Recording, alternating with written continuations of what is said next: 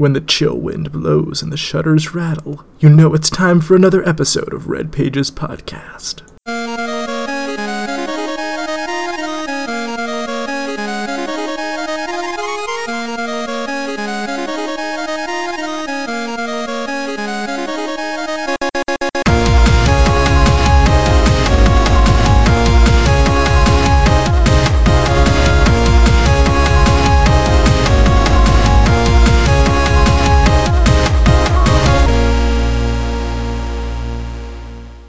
Everybody, it is Wednesday, June 10th, 2015. This is Red Pages Podcast, episode 53, I think. And uh, I'm Justin, and I am a presence. I'm Gord, and I'm perceptive. I'm Paul, and I've literally planned myself to be thematic this episode. and uh, this week we have with us a special guest. Special guest, who are you? Hi, Bill Gardner. I'm the creative director at uh, at uh, the Deep End Games, and I am really floored with those intros, guys.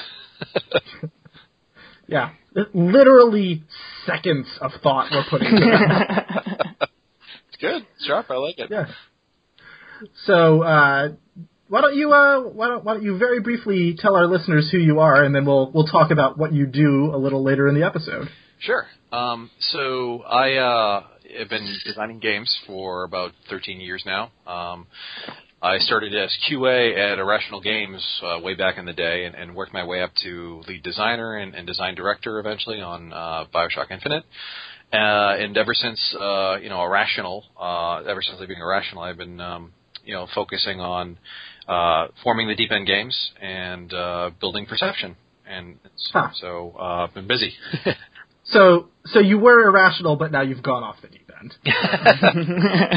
One way of putting it. Yes, absolutely. Ah, cool. So uh, you're you're making a game right now called Perception, which is entirely based on a concept we pitched a couple episodes ago, uh, where you where you play a video game uh, as a blind person. Right. All right. Very. So so uh, yeah, good, the first good person turnaround on that. Daredevil video yeah. game. Yep. yep. That's true. I, I think that you know it, uh, it. It obviously lends itself. I'm biased, but uh, lends itself very nicely to to a game. Uh, so good on you. yeah. So we'll we'll talk about that uh, in I don't know approximately 60 minutes. but first, uh, let's let's ask what are the haps, gentlemen? What have you been doing in the past week or, or so that is of interest? Um, Gord, you haven't gone first in a while. Why don't you go first? All right, uh, I have been. What have I been doing? I uh, have been watching Tested Builds Lego. Uh, Tested are the dudes who they did a sort of. I think what happened is that they were just doing a similar MythBusters thing, something similar to MythBusters except on YouTube. Um, I probably explained this on uh, last show or something. It seems pretty familiar. Anyway, um, so Adam Savage got connected with them, and they started doing some really cool stuff. Uh, and one of the uh, the off episode things that they're doing is they are uh, spending half an hour every day building Lego kits.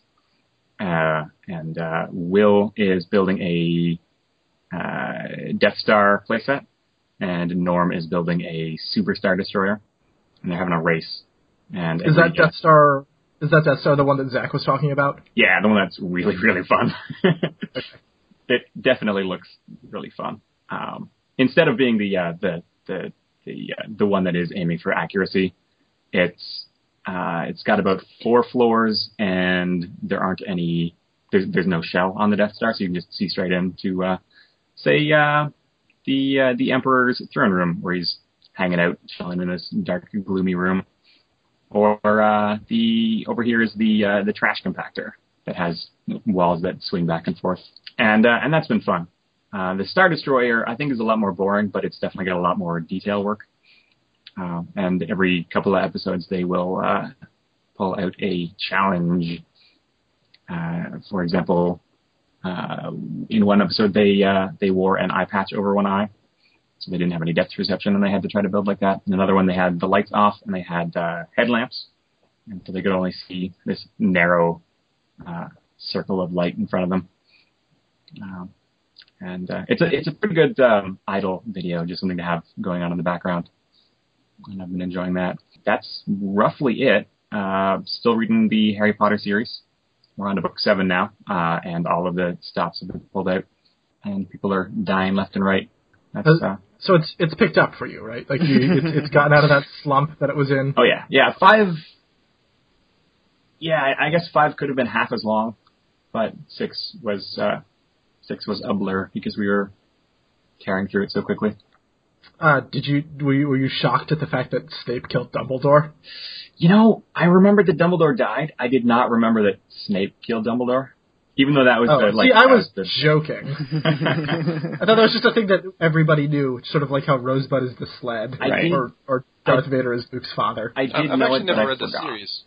I, Uh-oh. I never read the series. Did they? Did they? No, it's okay. I, I, the Ruined forever. statute of limitations has, has clearly sailed on that. Um, is that is that true, or did they? Is it? What, then didn't they retract that or retcon and be like, oh no, it Uh-oh. wasn't Snape, it was. No, no, Snape literally just kills Dumbledore. But there was a reason, right? Like you, you thought I- Snape was bad. I no, think- it right, was yeah. part of I think Yeah. there's a reason. I'm Okay. pretty sure. yeah, I, uh, yeah, probably. There's She's, probably a really good reason. she's she's she's been pretty good about um oh, what's the word uh calling shots. Um, this, this is my first time through the series, and my wife it's her second. Uh, you know, you know, it's almost like, like third and fourth she uh, planned parts of this book. yeah, yeah, no, like uh, so my wife's been uh, been paying attention for things, and uh, once once those things have uh, have have turned out to have happened, she'll say, "Oh man, I, I didn't want to say this at the time, but do you remember that one part where uh, this thing happened? That was totally just uh, um, uh, laying the groundwork for this to happen." For like you know six books in advance, which is pretty cool. Yeah, my wife Yeah. was uh, really frustrated with me when, uh, you know, she was reading the series, and and I'm barely literate, so I, I didn't read the series. Um, but she uh, she had just finished the the I guess the one you're on, and and she had this like, you know. I don't know. She was a little bit shocked at what happened, and and she's like, "I can't believe it just happened." And I said, "Oh, what? Dumbledore died. I'm guessing Obi Wan died, or whatever." She's like, "You're an asshole." It's like, I mean, you, it, it was gonna happen, Sure. right? Yeah. yeah. There's a there's a, a gag a- in Penny Arcade a while back about that. Uh, Gabe was just reading Harry Potter, and Tycho spoils the Dumbledore death, and uh, and then Gabe gets mad at him, and Tycho says, "What? Come on, that's like saying Gandalf dies." Right. In the last Yeah, Ga- Gandalf. Gandalf dies. Yeah, you know, Gandalf or, or Obi Wan Yeah. or Jesus, they all Sure, died. yeah, exactly. What were some of the proto? of formula, uh, yeah. Yeah. Yeah, the proto uh, messiahs that did the whole. What was his name? It's like Gray something. I forget anyway. That that uh, that is not nearly as interesting as it would have been if I had. Um, If you had no any idea what you were talking about. uh, don't worry. In 45 minutes, I'm going to interrupt all of you um, with the, the the revelation. Anyway, uh, Justin, what have you been up to? Um, well, uh, not a lot. I, I've been out of work sick, uh, for the past, I don't know, I, I was out on Thursday and then I went in on Friday and that was a bad idea and I've been out again all week. So, that, that's, uh, that means uh, there's been a lot of sitting around and doing nothing. I did go on a hike on Sunday. Uh, I hiked to a sweet bamboo forest and we walked around in there. And then I, I hiked down a stream to the river around here and we sat on the beach and talked about, you know, just whatever, nothing important, but it's uh it was just perfect weather. I really enjoy doing this sort of thing and I'm really happy that the the climate here is uh gracing us with just perfect like no humidity, sunny 73 degrees weather. Um, perfect for for hiking and stuff. Um, the downside of that was that I came home and was just covered in ticks. Uh, Mm. So, yep, it was it was tick city. So now I'm super itchy. Did you That's all I really- as you are supposed to do exactly never? No, I I pulled them off with uh, my fingers and then later a pair of nail clippers as I found more of them. Mm. Uh, and then I was really mean to them with the nail clippers. I made sure that they were in several pieces for daring, daring to, to drink the blood of me. Um, That's that's a callback Yeah. to the whole uh, proto Jesus thing. yep. Um, yeah, I think other than that, I didn't have nearly as exciting a week this week as I did with all of the the cool stuff I saw last week. But you know, you win some, you lose some. I also, because I have not been on the bus at all, haven't had any any more chance to get through Dante's Inferno uh, from EA Games. So, uh, haven't been haven't been reading a lot either. mostly sleepy. I also started to watch um, Wes Craven's New Nightmare, which is the only Nightmare on Elm Street minus the remake that I don't care about that I hadn't seen, and I think is pro- like from an artistic standpoint is maybe one of the best ones hmm. because it is set in the real world, and the conceit is that they are. It's got all of the actors from the original one except for Johnny Depp, I guess, and they are. Wes Craven calls him in and says, "Hey, I'm I'm gonna make a new Nightmare on Elm Street movie. You guys want to be in it? It'll be a huge deal. We'll do it like with the the original cast returning." And they're like, "Sweet." And so they they are making a movie about making a Nightmare on Elm Street, but as they make the movie, things start to go wrong. like like maybe it's not just a movie. It's it's really really sort of metatextual in that way. It's a bit like uh, that season of Curb Your Enthusiasm, isn't it? Where, where they're bringing Seinfeld back. oh yeah. That sounds like a great thing, but I have not watched that show. Great show. Man, I was at I was in uh, I was in a training thing today for for my new temp temp tutoring thing, and we were teaching them vocab, and one of the one of the mnemonics we had involved George Costanza, and they were they were like, oh okay okay, and I I turned to the other tutors and I said. Didn't Seinfeld end before any of these people were born? they were like, Ah, and they were all like, "Yeah, yeah." And it turns out, yeah, Oh, they they. that's painful. I was like, man, I feel so old. it wasn't that long ago. 1998 was not that long ago. Mm. Man, that's painful. I think it was 97, Yeah. wasn't it? Um, well, 98 was when they were they were born. Oh, my So- goodness. Ugh. Yeah, That's ridiculous. Seinfeld ended in um, yeah May 14th, 1998. So the beginning of of 98. I just realized I'm totally that guy. Actually, it ended in 97. sorry. You're only allowed to do that if you're right. I, I don't normally do that. I'm sorry. That's fine. that's that's that's what we call a uh, a catchy. Uh, or a well, actually. Right. That's uh, the reason I know that is because that's the year I graduated from high school. Which Oh, I thought you were going to say catchy was the year you graduated. Uh, um, Paul, what about you? What have you been doing uh, recently? Uh, I'm a really boring person this week, and I basically did nothing but play a very particular video game. Awesome. I love these hap sections Yeah. where none of us. Um, but I, I will I will mention um, just because it happened today and it's really really funny for me. Um, there's like super super major Reddit drama ha- that started happening today um, because a certain subreddit got banned, and um, everyone just started acting super immaturely, and it's just the most funny thing just watching all these like small uh, things unfold because of it. I saw I saw a headline about it, but I didn't get a chance to check it out. It's sort of one of those. I'm, it's exactly what you do. it really is. Very good. All right. Um, also, hello to our new listeners from Reddit. uh, following our post yesterday on uh, our Nintendo about, uh, I guess last last week we were discussing all of the games that Nintendo had on the DS that used the letters D and S uh, uh, in their title. Right. So uh, we posted an article about that, and uh, that was that was a, a front page Reddit article, I guess. Yeah. It was it was a relatively small subreddit though, so Well, I mean, it's the the only Nintendo subreddit, right? that's Was true. the, Yeah. was the number anywhere near uh, as many titles as uh, as games that had Super in the uh, in the title? No, No. no, there's no way. Okay. No. I think I think the number that have the uh, actual just the letters DS next to them might have been competitive. Uh, Right. but like there's actually like maybe eleven games that actually like tried to be clever. Right. Um, so yeah, greatest hits from that list uh, are, I, are I available. think it's the the Shamu one, whatever that one. Shamu's Deep Sea uh, something. My, I don't know, My I liked, favorite is uh, Justin's favorite.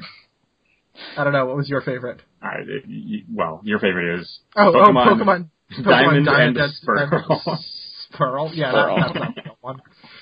Um, Oh wow! Yeah. I never even made that They- connection. I'm so stupid. yeah, The Pokemon one. yeah. The Pokemon, I mean, like Spurl isn't a real version. Well, no, this, it was Sapphire, right? Was it? Am I? Wait. No, Sapphire No. was on the Game Boy Advance. Oh, Yeah. Man, I just can't keep my Pokemon.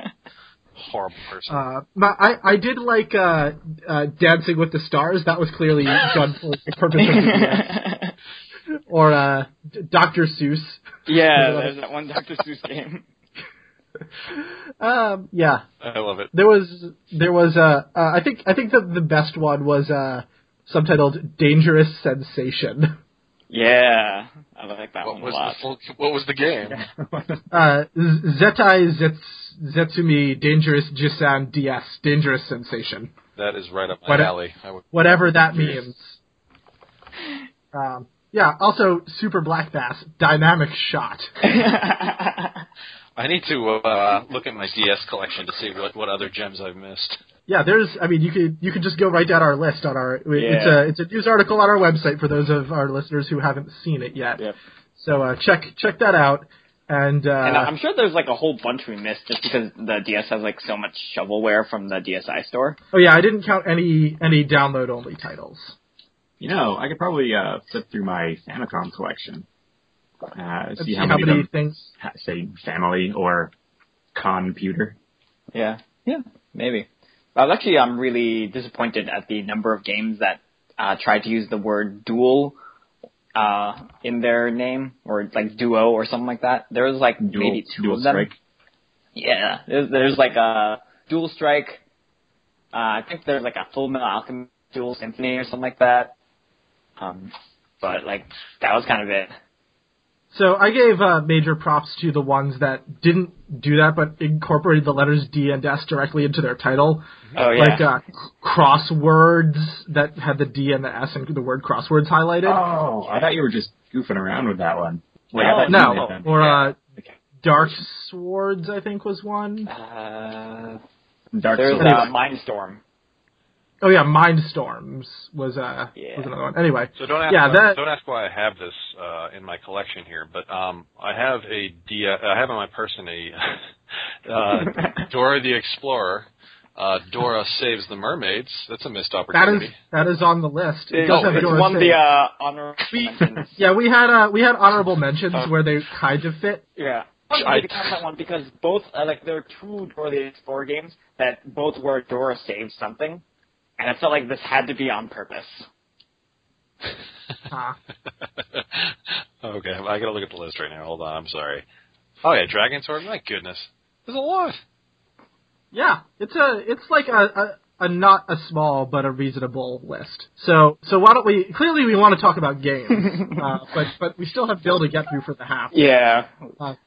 Bill, why don't you why don't you tell us some cool stuff that you've done recently in the past uh, in the past whiles? Oh man, um, uh, I am completely eye eyeball deep in uh, in this campaign. It's been uh, an awesome experience. You know, I spend um, uh, most of my time, you know, really uh, talk connecting with the audience, really, um, you know, reaching out to um, you know podcasts like your, yours, and um, you know, just really getting out there and talking about the game. So that that's uh, taking up most of my time. Uh, but you know, my my when I do have uh, spare time, I've, I've actually spent a bunch of time playing um, Splatoon. Uh, that, Okay. which is pretty awesome. Perfect. Uh, I would be obsessed with that right now, but you know, the, the a uh, my son took it over, and Ah, right, I've played about an hour and a half, and then uh, my six-year-old son grabbed the controller, and he's already like level ten or, or whatever, and um, uh, but no, brilliant game. I think it's fantastic. Uh, beyond that, a little bit of I actually had my first Twitch uh, stream um, a couple days ago. Uh, we sat down. I sat down with a bunch of friends and my wife, who's the writer and producer on on Perception, and we played Five Nights at Freddy's, which I was I'm pretty late to that party. Obviously, I, I um I played it maybe a, a month or two ago, you know, for a couple nights, and it, it freaked me the f out. And I said, at some point, I'll come back to this, and and I figured, uh, you know, give it a shot for a Twitch stream, and so that was a lot of fun, and definitely a lot of. It's one of those games that, you know, you kind of, as a designer, I kind of bash my head against the, the you know, the, the wall and say like, what the hell? Why why didn't I think of this? You know, it's it's just such a simple and pure design. It's got like three buttons. Yeah, Yeah. like I mean, there's practically no animations in it. There's like it is just so I don't want to say bare bones because that sounds negative, but it is so focused um, and so tight that it's just one of those games. I think it's a game changer. I think it's one of those titles that makes people say like, huh, you know, this this. There's a movie coming out. I had heard that. Right? I'm curious. Uh, I'm curious when I, don't, I didn't see who was attached It's- to it or anything like that. It's just going to be two hours of one single camera sh- held in the same position. Is this something that I should play? No, Eh, I, mean, I think it's something you should like watch a couple minutes. Like Right. Yeah. I, I, I, know that. I, I don't that- actually think. I don't think it's actually a very good game. I think it's an interesting piece of design. Sure. Mm. Yeah, but it, it's not the kind of thing where it's like, oh, I'm having so much fun playing. It, it, it's an exp- more of an experience, um, and uh, it's definitely one of those titles that is very like watchable and and and, it, and again, you get a few friends together and and you sort of pass around the keyboard and mouse. Um, it, it, it's it's it's definitely an experience worth checking out for sure. But I, I hear what you're Yeah. saying that it's not the kind of thing where it's not. Uh, you know, like uh, It's not It's not a something must- you, you do to wind down after a, a long day. no. Yeah, I'd say if you want like if you want a, a game that is a game that you would play like that, you sh- could go Amnesia. Right. But if you're looking just for an interesting thing, I and have. I heard that the third one is uh, apparently like much more mechanically complex. That'd be cool. is it? Huh. I don't I don't know. I haven't played it, Three, but I, three nights at Freddy's. yeah, you'd think that after multiple people get murdered at this place every night, they would shut it down, and I guess that's the plot of the third one. like, uh, uh, yeah, you're out of business. and uh, I don't know. The robots are all set on the loose. No, I think it's set in like a museum many years in the future that acquired Oh, the jeez. the the mechanic, sort of like Pretty good. the Yeah. Smithsonian would acquire the original Chuck E. Cheese guys, I guess if they they probably will if they haven't. What could possibly That seems go like a wrong? thing they would. Yeah. Yeah. All right. So let's let's talk about some games then. Let's go to the game section. Man, that took. Uh, I guess we started a little late, so I was going to say that took exactly the right amount of time, but no, it didn't. Who wants Reverse to order go or reverse order? No, let's go reverse order. Bill, you said you'd been playing stuff other than Five Nights at Freddy's or Splatoon. Are there any games that you want to talk about that aren't your game? Yeah, well, I, I yeah, absolutely. I'm not going to cheat here. Um, so I I will say that I'm uh, I'm really frustrated that I don't have a giant chunk of time to uh, dive into Witcher Three. Um, it really ends me. I look at all all my feeds and I see everyone having the time of their life, and, and uh, I can't do that. but at the same time, um, I, I'm also I've, I've played enough RPGs to know that you know again you can't sit down with you know a mere two hours and, and expect to to enjoy the experience. You know, I think I don't know what it is with RPGs, but you know, it, it, it takes you got to get over that initial hump, that initial what two, three, four hours. I don't know if that's the case with The Witcher Three, but um, so I want to make sure that I'm not going to play for a couple hours and then go you know get distracted by a million million other things, the campaign, all that sort of stuff, and then come back and forget everything. You know, forget all the mechanics, all the controls. Oh, yeah. all the Yeah. Stuff. Um, that drives me nuts. So when I have enough time, I'll get into that. Um, but yeah, I- you know, uh, a few buddies of mine uh, from Irrational, they they uh, they they they just released the Magic Circle. Uh, do you guys play that? Uh, is, is that the one where you're making a game? Yes, absolutely. Okay. Um, Yes. Uh, I haven't played it, but I know I know about it. I would like to play it. it is completely without the fourth wall, um, and Yeah. it, it- you know it, it's just again an, an experience. There's some really really sleek things that they do, both with the story, with uh, a lot of the aesthetic. Uh, I think the interface, in particular, the UI, uh, like you can essentially instantiate or transform. If you find an enemy you can like kind of sort of point at it and then like select from a very retro style uh, sort of programming list uh, essentially reprogram the game and, and change it. Um, so it's, it's a very outside the box very um, you know uh, breaking the fourth wall um, shamelessly. But it is it, it's really uh, you know, I, I kind of didn't really know what to, to expect going in, and you know, I think uh, Jordan and Steven and, and the, the the guys over there at um, I can't even think of the name of the company right now. Jeez, they, they've done a really great job. So, Some question. yeah, geez, yeah, wow. Um, so, and then lots of, um, you know, honestly, a lot of my gaming time right now is spent playing uh, with my family because I'm trying to combine my uh, uh, multitask as much as I can, and, and uh, you know, my, my two sons are, are huge into games, so I've actually spent a lot of time playing Mario Galaxy 2 on the Wii U. Um, which frankly I never got through all the way when it first came out, and, and so you know being able to see some of the, and I don't think I really had an appreciation for it when it came out, but you know, looking at the sort of level design uh, work that they did is really fantastic. I think both of those games, like, it's so clear that the second game is just the stuff that they didn't put in the first game. It's the uh, Super Mario Galaxy New Vegas. right. Yeah. Super Mario Galaxy ODST.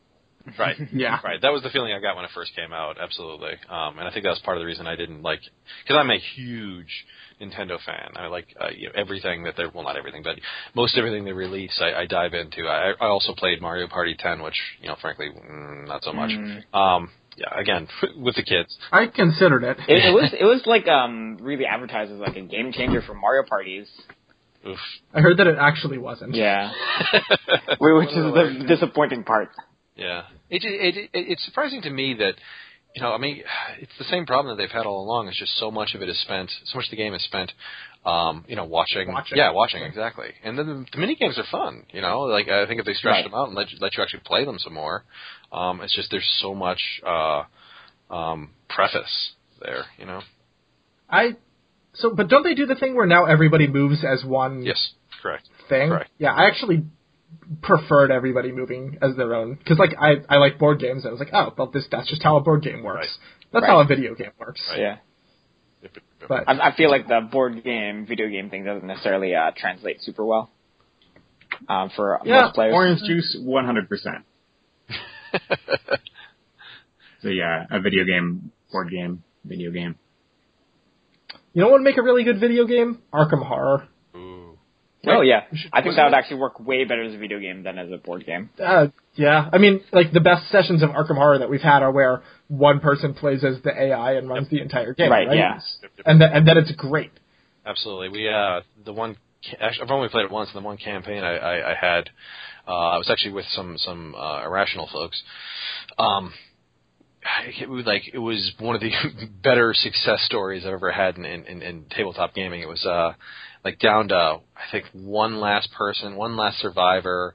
Uh, and like total hail mary. Uh, I I don't remember all the specifics. This is a couple of years years ago, but struck down Cthulhu like last last chance, absolutely like shot in the dark. Uh, We've we've definitely been there several times. Oh yeah, so we played it a lot. so they uh, is Yeah, it is I mean again I've only played it once. I mean is it is it that well balanced or is it just like was I just really lucky? You lose. I would say you lose probably sixty percent of the games outright. yeah. Okay. Like you, Uh, which you- you know, given the theming, totally makes Yeah. sense. and then like in Uh, ten percent of your games, you actually seem like you're going to lose by waking up the Elder God and just like will And then you win at pull the out a very end. miracle. Yeah, I'd, I'd say maybe forty percent you win, and then ten percent of those are like those desperation wins, which are the most satisfying. There's a uh, uh, a version of Fluxx, the card game, called uh, Cthulhu Fluxx, and the goal is to not wake up the Elder Gods and prevent that from happening. But there's uh, one card in the game that you can play as a at, at interrupt speed um, that says that if the Elder Gods are woken, uh, you actually win because you're on their side instead. Arkham Horror has one of those. Yeah, there's like a It is really, really hard to pull off, but it's just like you win the game and all the other players lose, which is a real dick move in a team-based game. Well, uh, so every time I try to play Arkham Horror, I instead play uh, Betrayal at House on the Hill, which is every, every game is that. The one dude betrays everybody else. I'm s- Right. I'm so disappointed in myself. This is my mark of shame. I, I I've had that for like five years and I've never played it. oh that is a game that is incredibly poorly balanced, but almost that's not the point. so. Right? Yeah, Yeah, like exactly. like stuff is the way that it works is just it's so random that it doesn't like it doesn't even matter. Mm, yeah. It's more about the experience of the story that you're having than Yeah, who absolutely. wins or loses. But yeah, there, oh, Paul, remember that one Arkham Horror game we had where we were just incredibly like we had just lost the game. And it was clear, and the the elder one woke up, and his first attack was to run away, and you win the game. oh yeah, that was so stupid. because we have all of the expansions for it, Nice. Um, and the, one of those expansions adds instead of just fighting the elder one at the end like a normal combat, you draw from a deck to say what he does and then what you do. Uh, and and his card was just he looks at you and goes, eh, and flies away, Oh. and, and never bothers anybody ever again. Happy ending. Nice. I like So it that. was, oh yeah, it was like you win, but at a at a penalty of minus twelve points. But like we weren't keeping score, so whatever. Yeah. Spe- It's just like Mario Party. Yep. Right. Get the magical stars at the end. Um, you know, total uh, aside here. Actually, I just remembered. I'm, I'm on my desk here. I have uh, a copy of Funemployed. I just that just came in the mail a couple days ago, and I haven't had the chance to play it. Um, it was a Kickstarter. Um, I swear I don't know these people. Um, Kickstarter in the past like six months or whatever, and it just arrived. Have you guys heard of it? Um, that was I. I know it's the game where you like apply for jobs. Yeah, right? It's a exactly, game yeah. about job applications. Right. The, it says the party game of real jobs and unreal qualifications. Um, yeah, so I'm curious to see how that is actually. Uh, Oh, probably cool. play it next game night. Sorry. Yeah. Well, uh, report back. I Yeah. guess. That actually Uh, just reminds me of a game that I've um, want to play just because it looks really fun. Um, but have any of you seen uh, Tabletop Deathmatch? No. no. Uh, so Tabletop Deathmatch is a competition run by the people at Cards Against Humanities, uh, where they take a whole bunch of uh, board game ideas, um, um, get their the like humanities. the humanities. Yes, they just really hate social sciences and arts, man. Um, but uh, they have a competition uh, where they uh, take all these uh, board games, get them, uh, get the uh, creators to uh, prototype them, and kind of figure out like which of them seems the most promising or something like that. And um, I'm going to sort of spoil uh, who wins, but I mean it's still worth a watch just because it shows off all these like really neat board game ideas. Um, but the winner was this game called Bad Detectives, um, and it basically it's like a tableau building game in which you are you and your friends are all a bunch of really bad detectives. You don't know what you're doing, but you have this job and so you're trying to solve a crime and you're terrible so you don't really know how the crime happened, so you're just gonna make up things by being as genre savvy as you can be. oh, so it's like uh, Sherlock Holmes consulting detective. Okay. Kind, kind of. Kind of. it, it's it's a little bit it's like uh yeah, the tableau makes things very interesting. Um I, I recommend Uh, watching the video um to like to It's on the Cards Against Humanity website. I think I don't remember. Yeah, Sherlock Holmes Consulting Detective is a, a game where you it doesn't come with a board or anything, but you buy the box and it's got like a phone book in it and a bunch uh like some a couple booklets and a map of London and a bunch of newspapers. And the the idea is that you are the assistants to Sherlock Holmes and you get a case and you have to figure out based on the details they give you, okay, I'm going to look up this person in the phone book to find out where they live. And then you say, I'm going to walk here, and you look in the little book uh, that tells you what happens when you go there. And you try to see how many moves it takes you to solve the case, and then you call in Sherlock Holmes, who has already solved it, and you see if you did it in fewer moves than him, because he has always already solved it. It's just trying to beat him. But it is, it is sort of like a, a g- similar concept, it sounds like. Only in that case, maybe you are actually bad at solving mysteries. Did, did Yeah. any of you play? Um, did any of you play Crimes and Punishment? No. No. Yeah. Did, um. I played for Sin some and Punishment. Oh, nice. Um, good stuff. So yeah, just uh, you know, I'm I'm a bit of an adventure game uh, freak, and and uh, so I do play most of the Sherlock Holmes games. Um, this one was actually pretty good. The most recent one. Good stuff. The most recent Sherlock Holmes game or the most recent Crime and Punishment game? Sorry, uh, Sherlock Holmes. Okay. uh, yeah, it, it, it, it's it's uh, I think worth. I don't know if you're into to, to Holmes. I think it's it's good, worth checking out.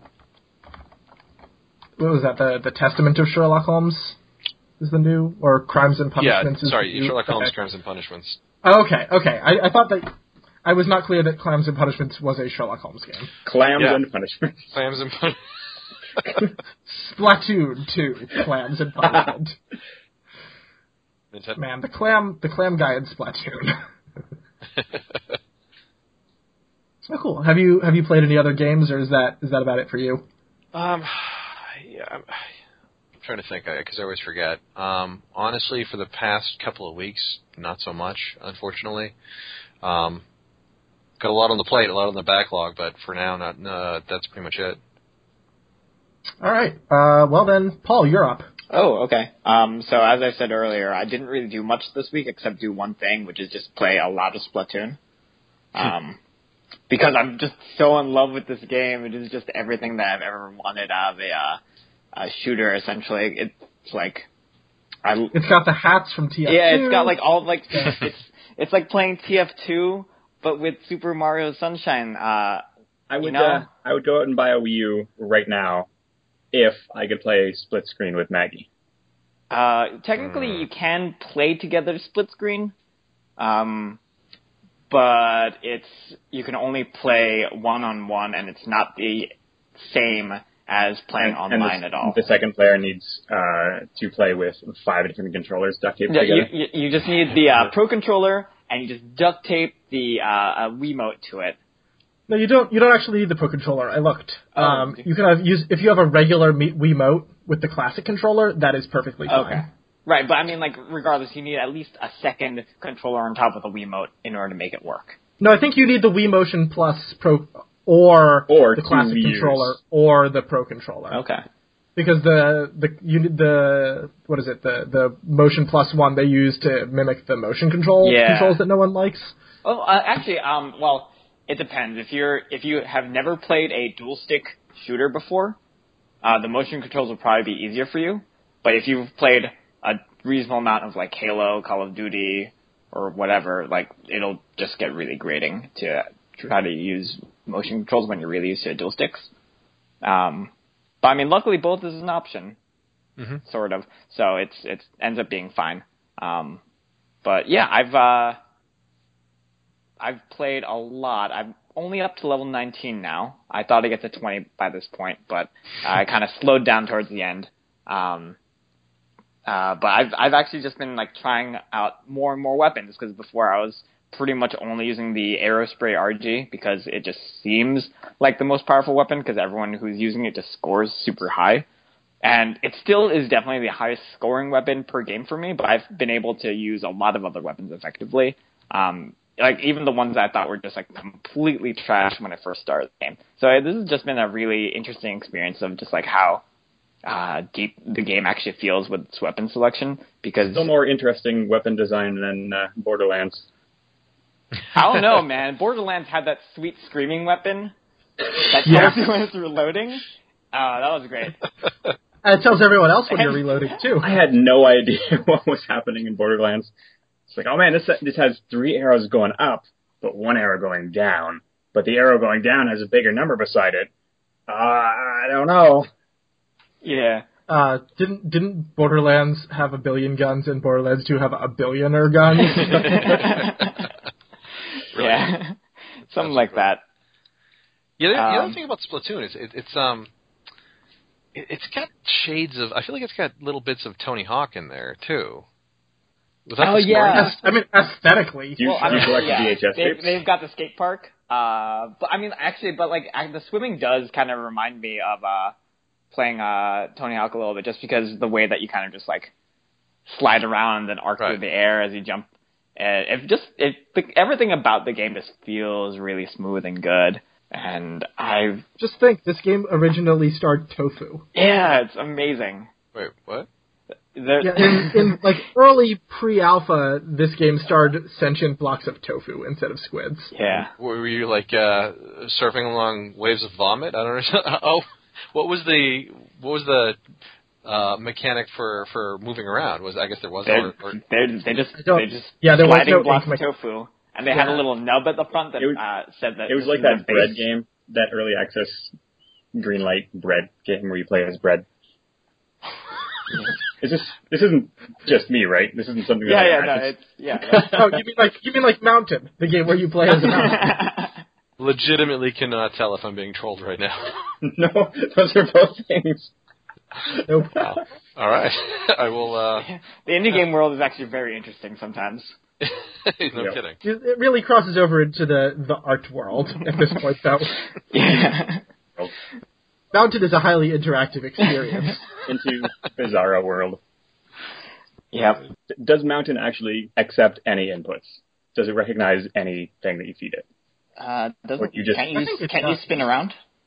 Sort of. yeah, you can rotate around the mountain. Yeah. I think you can grow, maybe. Very slow. sure. At a rate of one second per second. Sure. Yeah, that's. Yeah. I guess that's technically accurate. can, I know you can you can zoom in and out. Right. Um, All right. there, there, okay, so okay, The Verge tells me that there is a settings menu to tweak the controls, but the only option is nothing. This actually this actually reminds me. Um, did I ever tell you that I actually uh, sort of made Mountain as a uh, computer science project uh, in my junior year? Okay. I was I was learning Unity, and um, as a project, it was just I was just like doing a thing where I made a procedurally generated uh, island, and effectively it plays a lot like Mountain. Yeah, there's no interactive features in Mountain uh, with the Mountain itself. It's just like changing camera angles. Right. May I ask, It it Is it shows you that everything is a game. What is it? What? is it just a, like if you play Well, it's not just a video because you can change the camera angle. okay, right? But is it just like is it predetermined I don't know. or is it like will, will it be different every time you run it? I mean, it's like a screensaver, right? Yeah. That's, that's, So Mountain, more than anything, shows us that everything in the world is a video game, including this sentence. Um, yep. Well, um, Oh well, no, wait, no, no, no. It's that's the Justin. That cannot be a video game. Do you know why? oh, because it doesn't have a fail No, condition. no fail state. I hate you. uh, yeah. Uh, also, last night uh, we played uh, some StarCraft 2 arcade for the first time in Oh yeah, we did. and that was actually pretty Star- good. Yeah, everyone had a great time. Except for when StarCraft 2 crashed. Yeah, we played a we played a game in StarCraft 2 that put more units on the screen than anyone other than my computer could handle, which meant that everybody just stared at a screensaver for a long time. It, it, it's a bit generous to call it screensaver, considering the screen changed every like 40 seconds. Yeah, it was one frame per minute. Go big or go home. I like it. Yeah, yeah, it was good. Uh, I didn't win a single one of those games either. I, I, I was won pretty two of them. I, fe- I felt good. Wait, Um, you guys went on and played more after that? Yeah, we played two more games. Well, we yeah somehow the first one ended really quickly. yeah, we we played one in like ten minutes. Yeah. Hmm. and then we played another one in maybe like half an hour. Yeah, No, no, sorry, that one, but that I one got bored and long. bailed out. That was like an hour long, man. You didn't you didn't stay around for everybody else like learned the strategies and got real into it. It. So is it is that all, Paul? Is um, that, is that it for you? I, I ordered a uh, Pac-Man amiibo because Okay. It just it just won't stop. Mm-hmm. Um, I've been there. yeah, I'm actually running out. Like I'm placing all of my amiibos in front of the TV right now, and I'm running able out to, of uh, room in front of the TV. I'm able to remain disdainful because I don't have a Wii U. But you do own a You have a- 3DS, right? You do own a 3DS. Oh. yeah. You could be having this problem right now. Speaking of With what games? uh, Super Smash Brothers, Don't own it. Um, Um, Pokemon eventually, probably. yeah, Pokemon is gonna inevitably. Oh, an They amiibo they, they have they have Pokemon. space for They- every yeah, they- Pokemon. Yeah, somebody somebody hacked open an amiibo and looked at the NFC data. There are just spaces in that data for every Pokemon. Oh no. all right, well, I'll buy a Sableye when it comes out, uh, but that's all. Uh-huh. What? No love for Garchomp? Ugh. Eh, No, no love for no love for Vanilluxe. You're, is that a real Pokemon? it's ice cream Pokemon. It's the one that Oh, it's right, my right, go-to right. for really weird Pokemon designs. I don't There's, know. Uh, you've seen Oh, that actually, complaint Also, about uh, Chandelure. Oh yeah, the Pokemon that is a chandelier. Sure. I mean, they're like crazy bones, right? They just got to make one of everything. Exactly. Mm. But you, you, did you want one of a lawnmower? Because you can get a lawnmower. Is there? Yeah. Okay, actually. Um, Uh, question: Have they all been caught yet? Oh, they must. Like some. I mean, people have hit the level cap in Splatoon on Right. the first well, day. it basically, if you're in Japan, it is possible to get all the Pokemon. If you're in the U.S., it is not, unless uh, you get lucky through trades. I completed the Pokedex on the Game Boy Advance and was very proud. Right. of I mean, myself. for I'm thinking latest generation right now because certain Pokemon cannot be obtained except through the number of. Pokemon since then has more than doubled. It's more than tripled actually. I have not Does it completed really? the It's like Pokedex since- 760 right now. Oh, Are- I couldn't even name them all. Are they? No. There was a time when I could. All of them, really? Yeah, I could name probably the original 150. 150, Yeah. Really?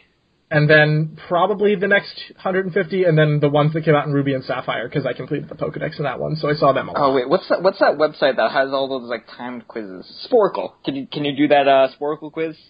Yeah, okay, so when when you say I, when I say I can name them all, if I were to see a picture of them, I could name tell you what their name is, but I don't think I could generate okay, their names off the top of my How, It's head. just how many, a how many do you think you can get off the top of your head? Um, most of the original 150 via the PokeRap.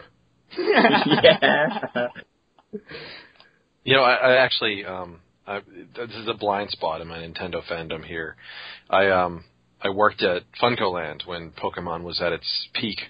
Uh, well, I don't, I, I don't know exactly when the peak was, but anyway, so you know, right around uh, the time it hit, and so trying to interpret from the little kids that would come in all the butchered names that they would like, you know, there's there were, you know, uh, what was it, 75 initially or 150? No, they're 150. 151. Okay, Right, sure. yeah. so when they first and and you know they'd come in and ask tips for how to collect or how to find whatever the you know one of the yeah and I, I would I would sit there for like ten minutes at a time staring children in the eyes and be like I, I I'm sorry I have no idea what you were trying to ask me right now and yeah I felt really old it was sad because I you know I knew every I mean this was FuncoLand right and I don't know you, you guys remember FuncoLand right Yeah. FuncoLand. um, you know, they had uh, all of those arcades set up where you, you, all of the systems they had a Sega Genesis, a Nintendo, a Super Nintendo, on PlayStation, 64, all that, and so Man, I missed out. oh, it was the best, and and so I worked there, and most of the time at this particular store, this is before games really exploded. Um, it was completely just dead, empty, like you wouldn't believe it. We'd be lucky to see two or three customers a day on most most most uh, most most days. And so I just would go through the entire library of games. I would play, you know, every single game, go down the list, and, and, and play through them all. Um, and get paid for it. It was great. Um, you know, you, you you you get everything out of the way, and it's like there's literally nothing else for me to do. I cannot dust anymore. Uh, and so you just play the games. And and but for some reason, Pokemon was just too much. You know, that was my uh, that was my customer causing me to get into the fetal position because I have no idea what they're talking about. game. Apparently, there are 10 Funko Lands still in operation. Wow, that's more than expected. I don't need to make a time machine. I don't I know. don't. I don't yeah. think there are any outside the U.S. though, are there? Uh, it says that there's one in Dayton, one in Indianapolis, a couple in Maryland, a couple in Delaware, one in New York, one in Oklahoma, one in Kentucky. I'm gonna make that trip. Yeah. Yeah, I prefer Babbage's personally. Oh. Sophist- sophisticated store, right? yes. Uh, You can still go to Babbage's. It's called EB Games now. yeah, It's no. called GameStop now. Yeah. No. Nope. All right. I guess I guess I'm up for games, huh? Yes. Only if Uh, you skip yeah. me. Well, no, you're last because you went first. You went first. No, no, I said Gord. You go first because you ne- haven't gone first in a long time. Oh. I'm gonna go. Okay, yeah, go for it. Go for it. Okay, so I so, well, I didn't play anything new. I went back to a bunch of games that I had not played in a in a while. So I went back to uh, Donkey Kong Tropical Freeze, Hmm. and I played through World Three. And as I finished World Three, I was like, man, I'm having a lot of fun with this game because Retro Studios only ever makes good games. But I feel like I have about six worlds of this left in me, like in terms of the length this game should be. I don't think Nintendo should should continue to make eight world games just because that's what they've always done. And then I went online and I was like, how uh, I've been I've been completing the secret levels as they pop up to unlock whatever it is that unlock. I was like, I don't. I wonder what collecting all these secrets does. And it says, oh, collecting all the secrets unlocks Secret World 7, which is three levels long. And I was like, oh, it actually is just six worlds. Good job, Retro Studios. You figured out exactly how long this experience needed to be and hit it. Cool. Um, I also, yeah, that game is like there's nothing new in that game in terms of gameplay for the for the Donkey Kong franchise, but it's just incredibly polished. That's so hard. Ah, mm, uh, Maybe, Okay. maybe I'm just terrible. I, I sometimes. uh, So Justin enjoys Dark Souls. Ah, okay. yeah, that was the other game that I played this week. That's, that's Uh, I went I went back to Dark Souls for 2. difficulty. I don't think Dark Souls is a difficult game. I think that it's a a confusing game, but once you figure it out, like once you understand what's going on and how you're supposed to approach it, it's just you do it. Like I think that I want to be the guy is a is a similar experience, right? Like you once you know what's going on, you, Sure. you just can go through that it. it's constantly throwing things at you that can instantly kill you with no warning. Yeah, Dark Souls doesn't do that. But like I thought Donkey Kong Country Returns was harder than Donkey Kong Tropical Freeze. Especially the the like the first secret level in that game was just I died 150 200 times. It was it was no clue what was going on. They didn't give you the And then there was a- makes you invincible.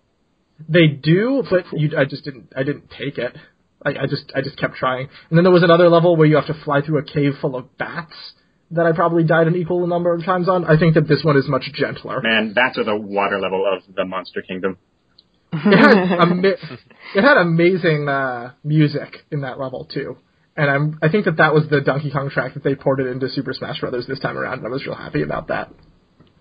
But yeah, so I, I, I went back to Dark Souls 2, which I had stepped away from for a while. I had uh, reached a depressing point of the game, which was, oh, this is a castle floating in a sea of lava.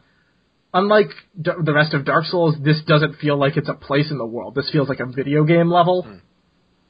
And so I, I I'd gotten maybe halfway through it and just been like, I'm not interested in playing this anymore. So I went back to it. I beat the boss at the end, uh, the old Iron King. And I, I had read that this guy was in the game. I didn't know anything about him other than that his name was Old Iron King. So I was expecting like maybe a king made out of iron, or an old dude with a dude with an iron crown.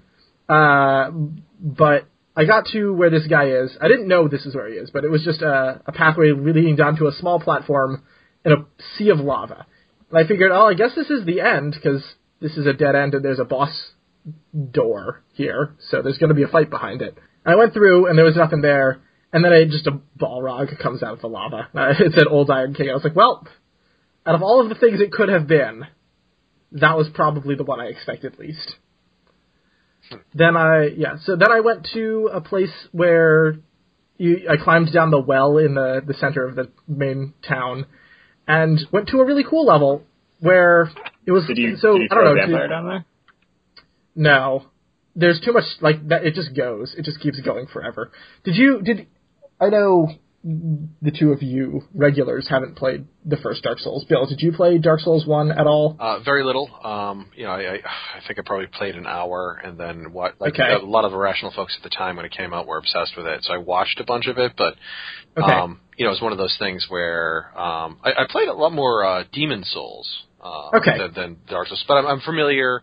Haven't played two. I have a brand new copy. I haven't even opened up because I'm a chump like that. Um, and uh, yeah, I, I, it's one of those things where like I'll get to it eventually, but I don't have time for the the gluttony, or I'm not not that much of a glutton uh, for punishment, I guess I should say. So did you? If you played Demon Souls, did you get to three two? No, Okay. Did you see if you were watching somebody play Dark Souls? Did you see Blighttown? It sounds familiar. I don't think I saw it though. It's like a shanty town in the dark, full of poison. yeah, okay, sure, sure, sure, sure. Yeah, yeah, yeah. I, I, Okay. some, it was Yep. the worst thing. so this is this is this game's Blighttown. Hmm. But whereas Blighttown was just full of dudes shooting at you with incredibly lethal toxic darts from the darkness where you couldn't see them and giant monsters that would kill you with one swing of their club or knock you off of the shanty into the pools that would just kill you. Uh, this is this area is almost devoid of enemies, and what enemies there are are, rel- are are relatively weak. But it is just pitch black, which is really cool. It's kind of like being blind. Uh, so, but there are there are torch sconces all over, and it's incredibly satisfying to go through the level and light every single one of those torches. Because if you die, that's permanent progress that you've made, and you can then not have your torch out for that and use your shield, which is uh, if you're if you're a shield baby like me and still use the shield to protect yourself because you're not good enough at reading enemy movements yet. uh, then yeah, it so unlike the other, I didn't I haven't gotten to the the poison level in Demon Souls yet, but after I, I think they really figured out how to capture this sort of environment in this game and the incredible satisfaction of progression through this in- environment. And I guess it only took them three tries. yeah. you know, actually, Um, well, I, I'm definitely curious to see how that works out. But um, serious question: Has anyone ever had a good experience uh, being poisoned in a game? or in real life for that matter. Uh, but no, like I, whenever the poison thing is introduced, I'm always like, oh god, really? Just, I mean, am I am I, am I being uh, uh, So I? I actually like I like how the poison mechanic in Dark Souls works Mhm. because it is incredibly transparent Mhm. and you can actively mitigate it before. I don't know how familiar you are with how it works, but um, uh, do are you? I know Gordon, Paul, you don't know, right? No. Okay, so what happens is, and this is not true of just poison, but also of like curse and other status ailments. Right. So, uh, bleed is another one. So your armor, all of your gear has resistance to bleed or poison. And so when you get hit with an attack that can apply one of these status ailments, a little bar on your screen pops up and it fills up a certain amount and immediately starts to drop. It starts to unfill. And so if you can get away from whatever is doing that to you, you will not be poisoned. It's only it only affects you if that bar fills up. Right. So you can look. So if you know that there's poison, you can look through all the gear you've gathered and say, okay, all of this gear has incredible poison resist, and just like walk through that swamp. And if you accidentally there's the, and because it, it's not an instant thing, there is room for error. So I, I like I think it's an incredibly satisfying mechanic most of the time. What's not satisfying is when you get hit with something and it's just such a strong poison that you have no like it just automatically fills up that bar all the way. Um, and ideally, I guess that should never happen because you should know Sure. after the first time or by looking at the fact that this area is bright green. Uh, that, that I got to say that that probably does sound like the the best approach uh, to to that sort of status that I've heard. Uh, I just I, it just drives me bananas running around with that. losing health. Yeah, well, yeah. just- I don't, just- poison doesn't last very long in this game. Sure. It lasts maybe like 15 Right. seconds. It's it's not it's Pokemon enough to kill poison. you. It's enough to kill you if you don't heal or if you don't remove it. But like I will, I, I'm playing a cleric, so I will wait until my health is like seven eighths full and then cast a healing spell, and then I'll, it will have worn off before I before my health drops again. Okay. Yeah, I think that's the only. Oh, and then the uh, speaking of the 3DS, uh, today, in anticipation of E3, uh, Nintendo sprung a leak and leaked uh, a new Zelda game accident trailer. Oops, I don't know where it came from, but it is now on the internet. Yep. Oh. Uh, is this the Zelda Wii U? Does it look as good No, as Zelda Zelda 3DS. Oh, right. I guess that's it's what you led with Hyrule, Hyrule Warriors 3DS. the. Oh. Man, do I have to play Hyrule Warriors? Do you like Dynasty Warriors? I've never played it. Do you like uh mindlessly hitting things till they die? Not over much. Do you like hitting like a million things mindlessly until they die? I like Yeah, using my it's- hook shot to try to get to places where the developers didn't want no- me to go. no. No, it's not. it's This, it's not is a only Zelda the game. combat of Zelda. Yeah. I think that this is not the game for me. Yeah, it is a game where you play as a superhero in a sea of ants. Yeah, pretty much. As Pretty much. a million, a million mooks run at you, and you swing your sword, and they all go flying at once. And you do that a million times, and then the game is over. Hmm. Uh, there's some boss fights in between. Yeah, the boss fights are The interesting. boss fights are like Uh, a lot of them were uh ports I from like- other Zelda boss fights. I liked the twist in the middle where suddenly you play as Ganondorf and do his campaign. Yeah, that was great. Turns out Ganondorf is just way better than everyone else. Oh, Who yeah. knew? Yeah, but he's really slow. He's got like high No, damage output, but he's not still slow. Not in this No, game. yeah, He no, he's just as fast as everyone And else. you know, everyone really knows that he's just a, a, a Mewtwo reskin. No, you Captain, Captain no, he's clearly a Mewtwo reskin. He does that energy Anyway. ball thing and everything. Anyway, this uh, the Hyrule Warriors on the 3DS. It's got new characters, I guess. the The trailer was very trailery, which means you saw almost nothing. Um, You got to see all the characters that the Wind the. Waker Or yeah, characters. a lot of the Wind Waker characters. That were Uh, I was kind of I, I was excited that they showed the King of Red Lions as a playable character. sort of like He just jump around summons a as boat. a boat. Yeah, he is a boat. Do they Wait. really? Oh man, Yeah, that's he awesome. is a He's got a human form though. Why would you play in boat form? He does both. He shifts back and forth. Oh, okay, that's it. you know, I was, He'll like I was he'll like run around and then he'll transform into a boat and jump up and just land on it. I, I was about to say that the uh, the uh, um, the Wii U version does a really good job with the fan service, and I think that is taking it to a whole new level. yeah. That's pretty Yeah. great. And if you own the Wii U version, you can transfer the new characters from the 3DS version back into the Wii U version and play them. I guess so. Like the King of Red Lions will be in HD on the Wii U, I, I suppose. Sold. All right. they showed uh, Tetra picking up a golden ocarina, and then I don't know. Hell breaks loose. I guess that yeah, something's supposed to happen. So yeah, I'm I'm excited for E3's uh, Nintendo conference. Uh, I'm not really excited for anything else at E3. Oh yeah, other than Dark Souls 3. Is there really nothing else? What about Fallout 4? Okay, guess what? You I don't, don't care ever. about Fallout 4? Uh, yeah, no. Really? I would. I want them to do a Fallout in a city that I've lived in Yeah. because the only thing that would appeal to me in a Fallout is Wait, looking wait, at. wait. Wasn't one of the faults in Philadelphia?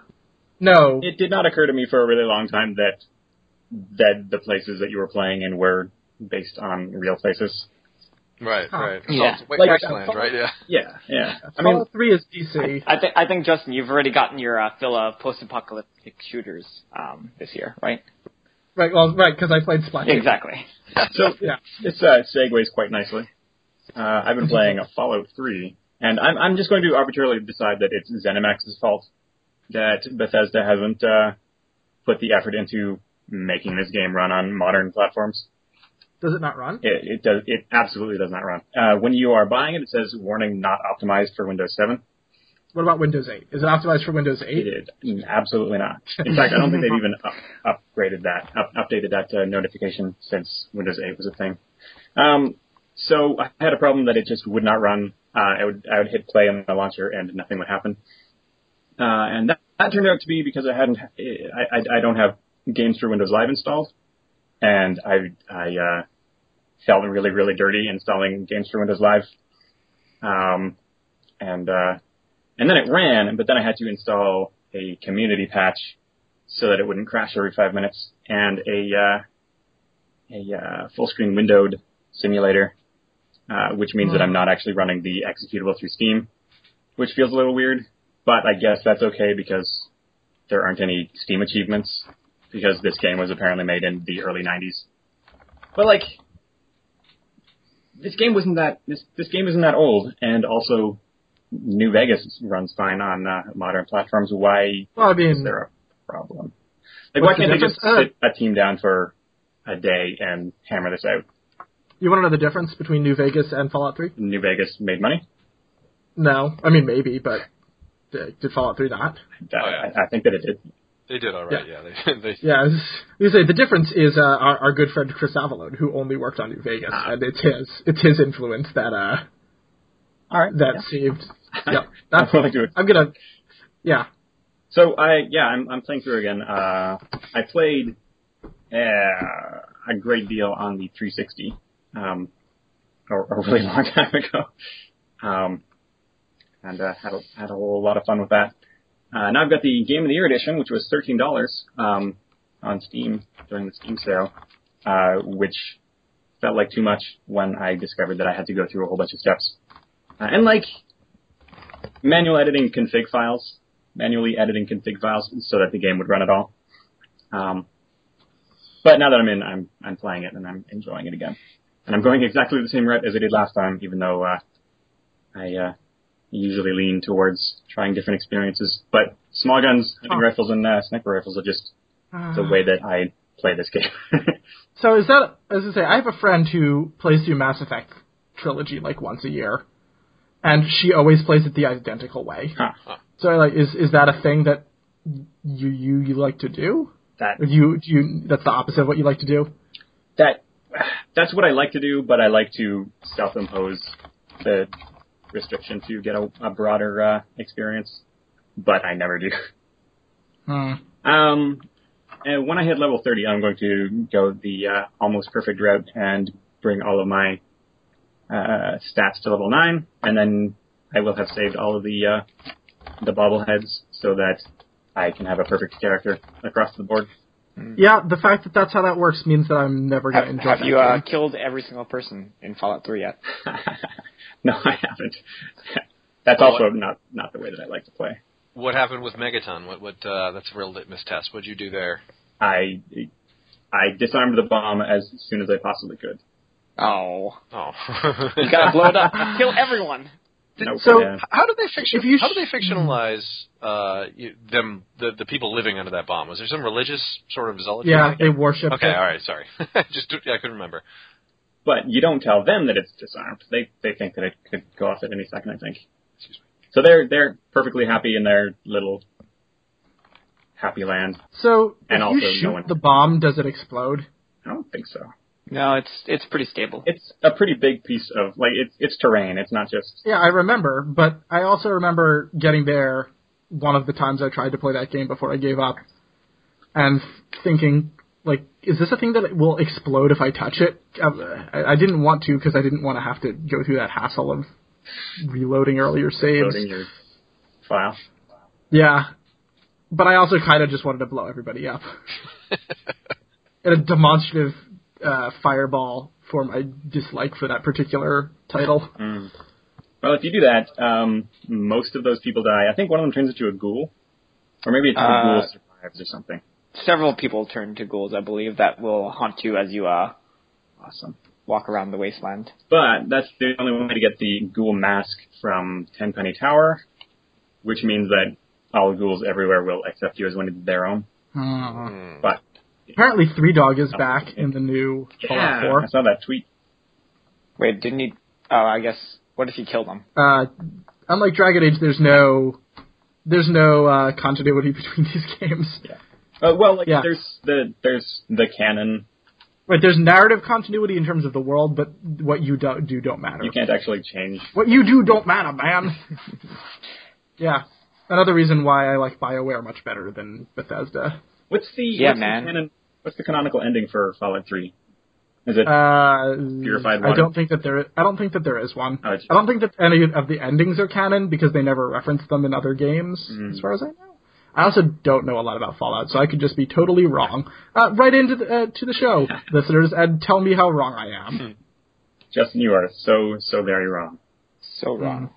All right, let's uh let's let's talk about another game that we've been. Nah, I think we're hearing good. About. Okay, All right. podcast podcast over. Everybody go Yep, home. that was a good podcast. All right, so so let's let's do a transition noise.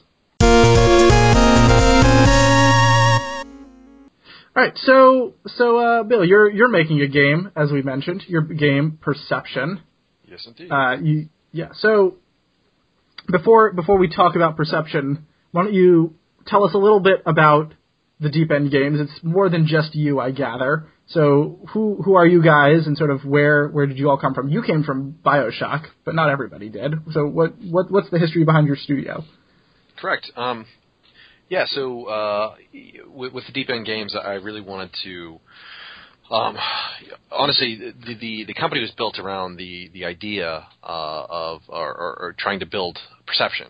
So, you know, what I actually did was I spent um, as I was putting together pitches, as I was putting together the, the, the rough concept for the game, the seed of the game, uh, I started essentially reaching out to former colleagues and friends and people who you know I had built a rapport with over the years. Um, people like Rob Waters, you know, the concept artist from Irrational. He'd been there since the Looking Glass days. Um, and Jim Bonney, you know, the audio audio director uh, and, and um, music director on, on Bioshock Infinite.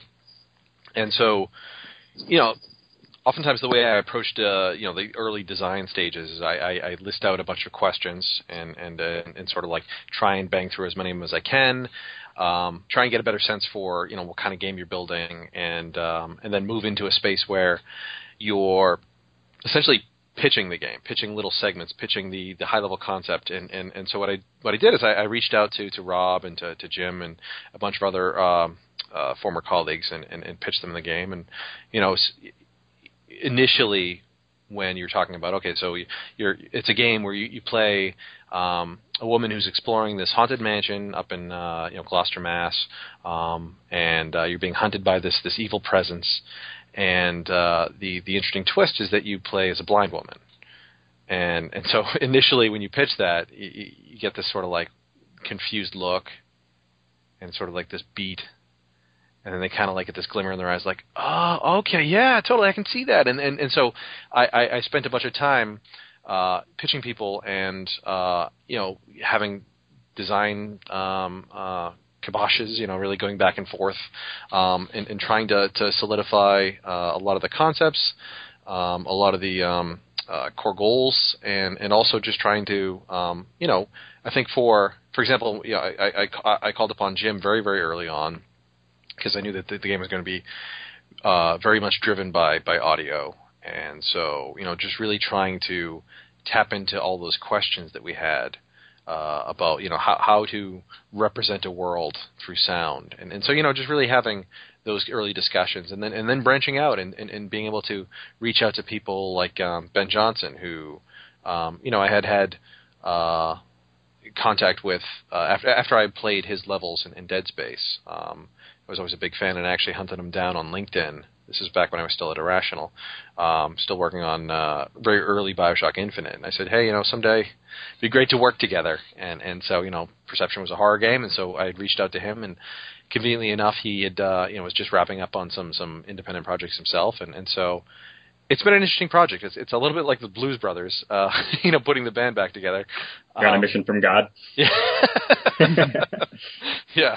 Um, and so, yeah, that's been one of the more rewarding uh, parts of this process. I mean, uh, just being able to take those pitches out to people that you respect, people that you really, um, you know, have, have been close with over the years, and in some cases, people that you're you're you're, you're new. Like Hung, uh, one of our level artists, um, I, I, I hit it off with. Um, but he's pretty new to Irrational. He'd only been there for maybe a couple of years. Um, but it's one of those things where you know you, you meet someone, you immediately kind of like you, you connect, and, and, and there's there's definitely some philo- um, philosophical connection and that kind of thing. Um, and so eh, I think it was really easy to get people united behind that vision and and have them um, sort of put their own mark. Oh yeah, wow, uh, that's a four-person phrase, right? Um, so yeah, it's been it's been an interesting process and, and a whole lot of fun. Cool. Uh, where did the uh, the original idea for Perception originate? so Originate original. Yeah, So we can the- edit that out in post. the initial idea, the seed of the idea behind per- perception, actually came from um, I was finishing up uh, my master's degree um, in human factors, and uh, my, my professor for a, a prototyping class had um, thrown down this sort of offhanded uh, challenge. You know, as we're leaving class, he's like, you know, by the time you all get to your cars this evening, you, you're all going to think of a brilliant idea, and you know, as a designer, I love this sort of thing. I love this sort of exercise and this sort of challenge. And so, sure enough, you know, we left class, and and you know, I'm I'm racking my brain and and and, and sort of bouncing around, and, and you're saying like, okay, I'm really passionate about horror. It'd be great to do a horror game. I think there's a lot of potential for for you know a um an independent studio, and just bouncing around all these ideas. And you know, sure enough, by the time I put my hand on the the handle of the car, it like you know, it hit me, and so um, I actually spent like probably around 45 minutes, half hour, 45 minutes sitting in my car that night, just like, you know, like, oh man, how do I make this happen? How do I, how, you know, who can I talk to? How can I make this uh, a reality? And so that was the initial idea, where the initial idea came from. And then again, it was just quickly reaching out to Jim and Rob and and and, and putting together pitches. Um, and so things, you know, really snowballed pretty fast. And uh, you know, very lucky to be able to to you know again get the the kind of traction that we did early on. Great. A large portion of your team worked on the Bioshock franchise. What uh, what major lessons are you hoping to bring forward from those games? And what did you specifically want to avoid while making Perception? Sure. Um, so obviously, you know, working 12 plus years at a, at a company, you're going to learn quite a bit. I think that, um, particularly as a, as a developer and as a des- designer, um, you know, if you're not learning new things, it's kind of like, well, what's the point? You know, unless you're making a really, really crazy good check, like, you know, you, you want to. I'm personally always going to want to be, you know, expanding, and that's part of the reason I went back and got my master's degree, and, and part of the reason I'm taking this project on. But um, a few takeaways for me from Irrational, um, I would say include just really making sure that you're being uh, user facing, you know, customer facing. I think it's really easy for designers to, and pardon me for being crass here, but to kind of crawl up their own ass and and and really like fall in love with their their intricate designs. And you know, listen, I appreciate that, but ultimately, I think a lot of design um, is really un- unappreciated and, and frankly wasted. Um, and so, really trying to, to, to focus on how to, um, you know, really play up your strengths and really focus on what, what people are going to, um, you know, uh, appreciate and and and, and uh, you know what's going to bring value to uh, to the user. Um, so that, that was definitely a big one. Uh, but then also, you know, lots of little pieces of uh, this sounds really obnoxious, but pieces of of craft about how to um, you build up tension and how to um, you know you know tell world through the uh, tell tell stories through the world and uh, you know how to build vignettes and, and and just really a lot of I mean you know Irrational is so amazing at at uh, at, at narrative. And I think you know in my time there I was lucky enough to work with some brilliant people and and learn quite a bit um, about how to tell story uh, through game. And so um, could talk a lot, could talk at length about those things, but th- those are some of the, the, the high level pieces anyway. Hmm. Cool. Um, so I know um, from at least what I've seen, it's just like uh, a lot of the game is based around you spending a lot of time in darkness and seeing random things. Kind of all how uh, your Cassie visualizes um, the world that she's placed in uh, via her uh, the whatever's going on in Echo Bluff, and I'm mm-hmm. uh, wondering just like uh, how difficult I guess was it to like figure out the correct level of player engagement when you've got uh, this contrast between a lot of darkness and um, the mechanic of ha- having to work through it um, as to not alert the enemy. Yeah, I think that um, this is definitely a, a, tricky balancing act. I think um, obviously that's critical to get right, and that's why it's going to be uh, a, a, a process where we're obviously iterating quite a bit. And, and so, um, you know, I ran the usability tests at, at Irrational for a few years, and I really learned to uh, value, um, you know, and, and, really try and understand how to get in people's heads and, and really understand um, how to anticipate uh, you know the way people will play things. But it, it's a learning process, and, and, and frankly, one of the things, one of the other things I learned, I walked away from uh, Irrational with was that I think, generally speaking, you're almost always going to be wrong, and so um, you know I, I I tried to lean on as many friends and family and, and, and, and colleagues as possible when I when I um, was trying to balance, trying to find the right balance in terms of uh, what the what's the right amount of information to reveal with echolocation, but then also um, to what degree are you? It, how sensitive is the is the presence to uh, your sound? And and I think that's something we're we're, we're going to be tuning to the very end, right to the finish line.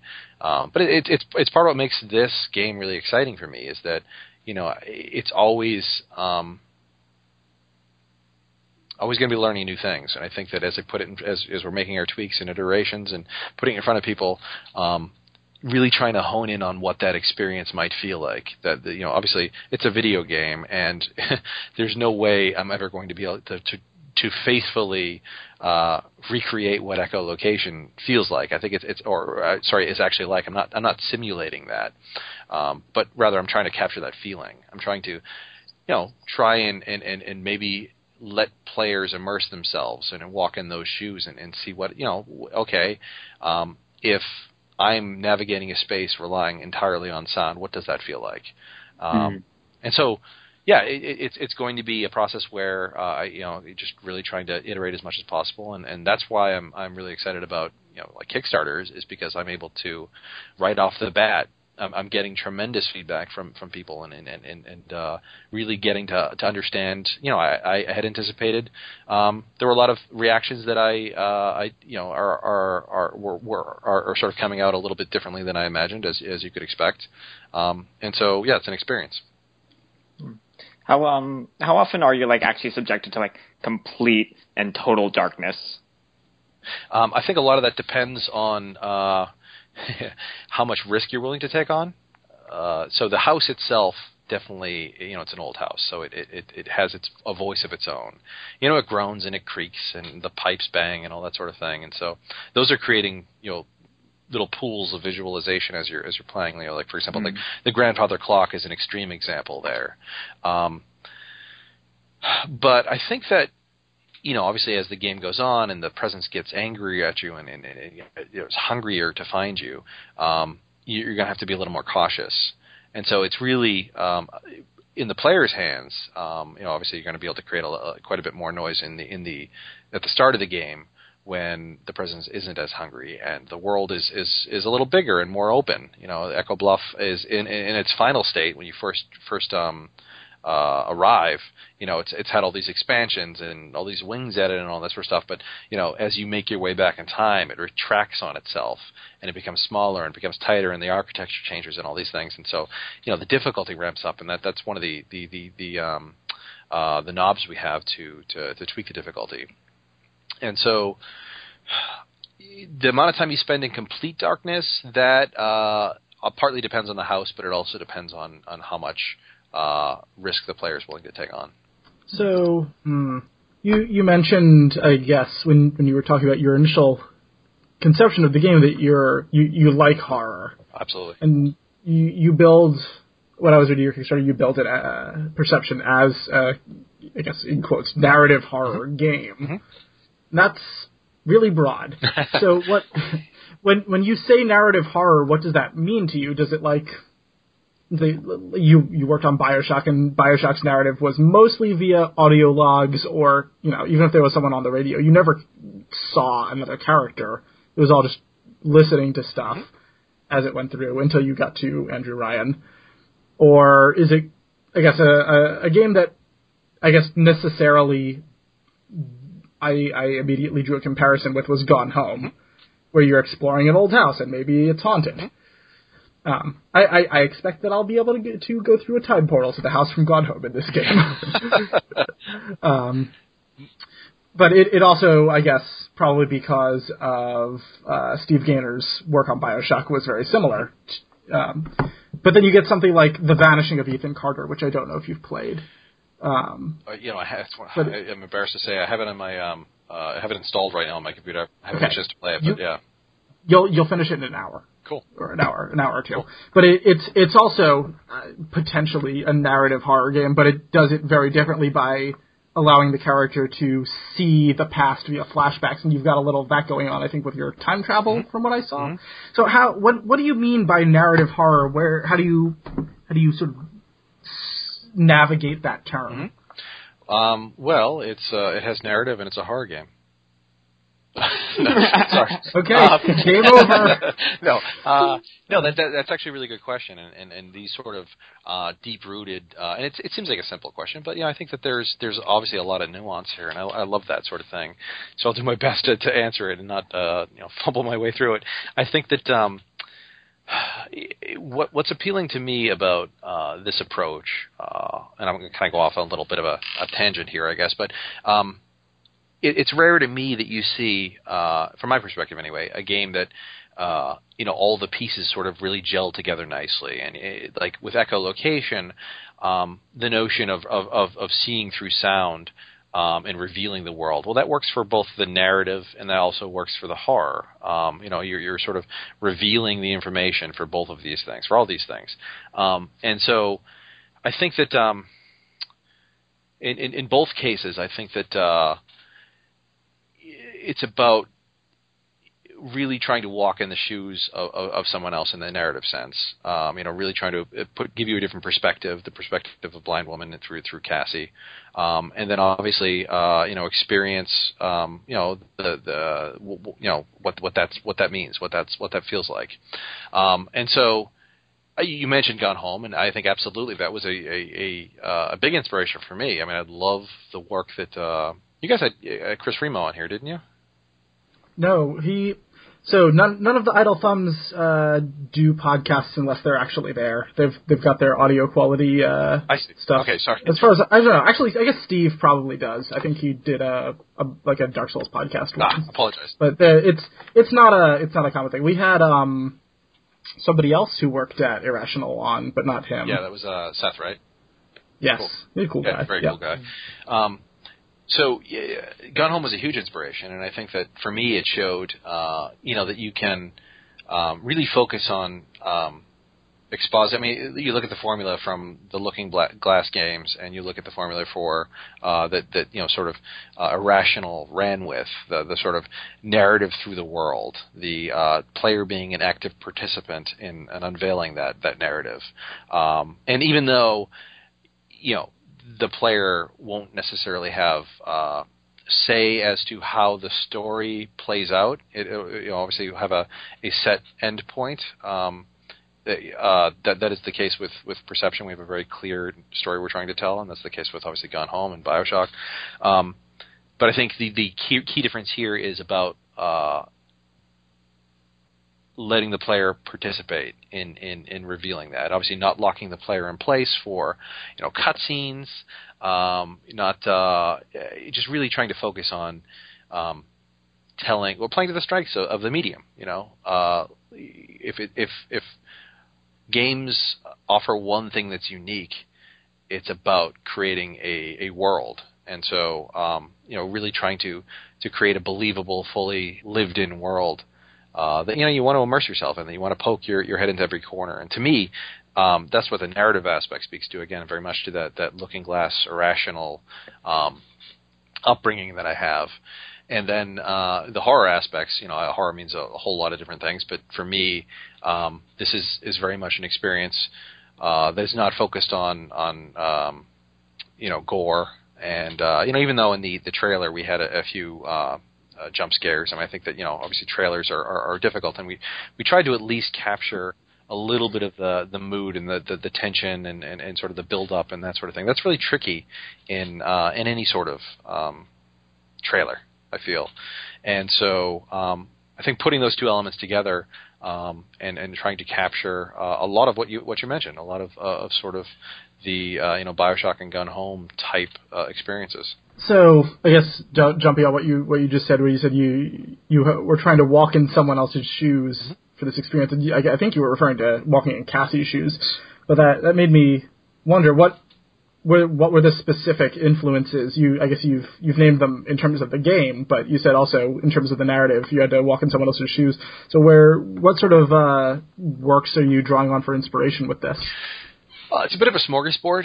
I you know I think that it, it's tricky for me because a lot of times uh, my inspirations sort of become imprinted on me, and, and, and a lot of times when I'm building a sequence or, or writing something or collaborating, um, you know, I'll uh, walk through a sequence and they'll be like, oh, you know, that's kind of like this, that's kind of like this, thing, and I'll be like, you know, you're right, and and so consciously the pieces that I'm I'm uh, drawing upon are, are a lot of the work by Kubrick um, and that that's mostly from the tension building in the world, uh, uh, the the atmosphere and that sort of thing. So, The Shining in particular um, is, is is definitely a touchstone.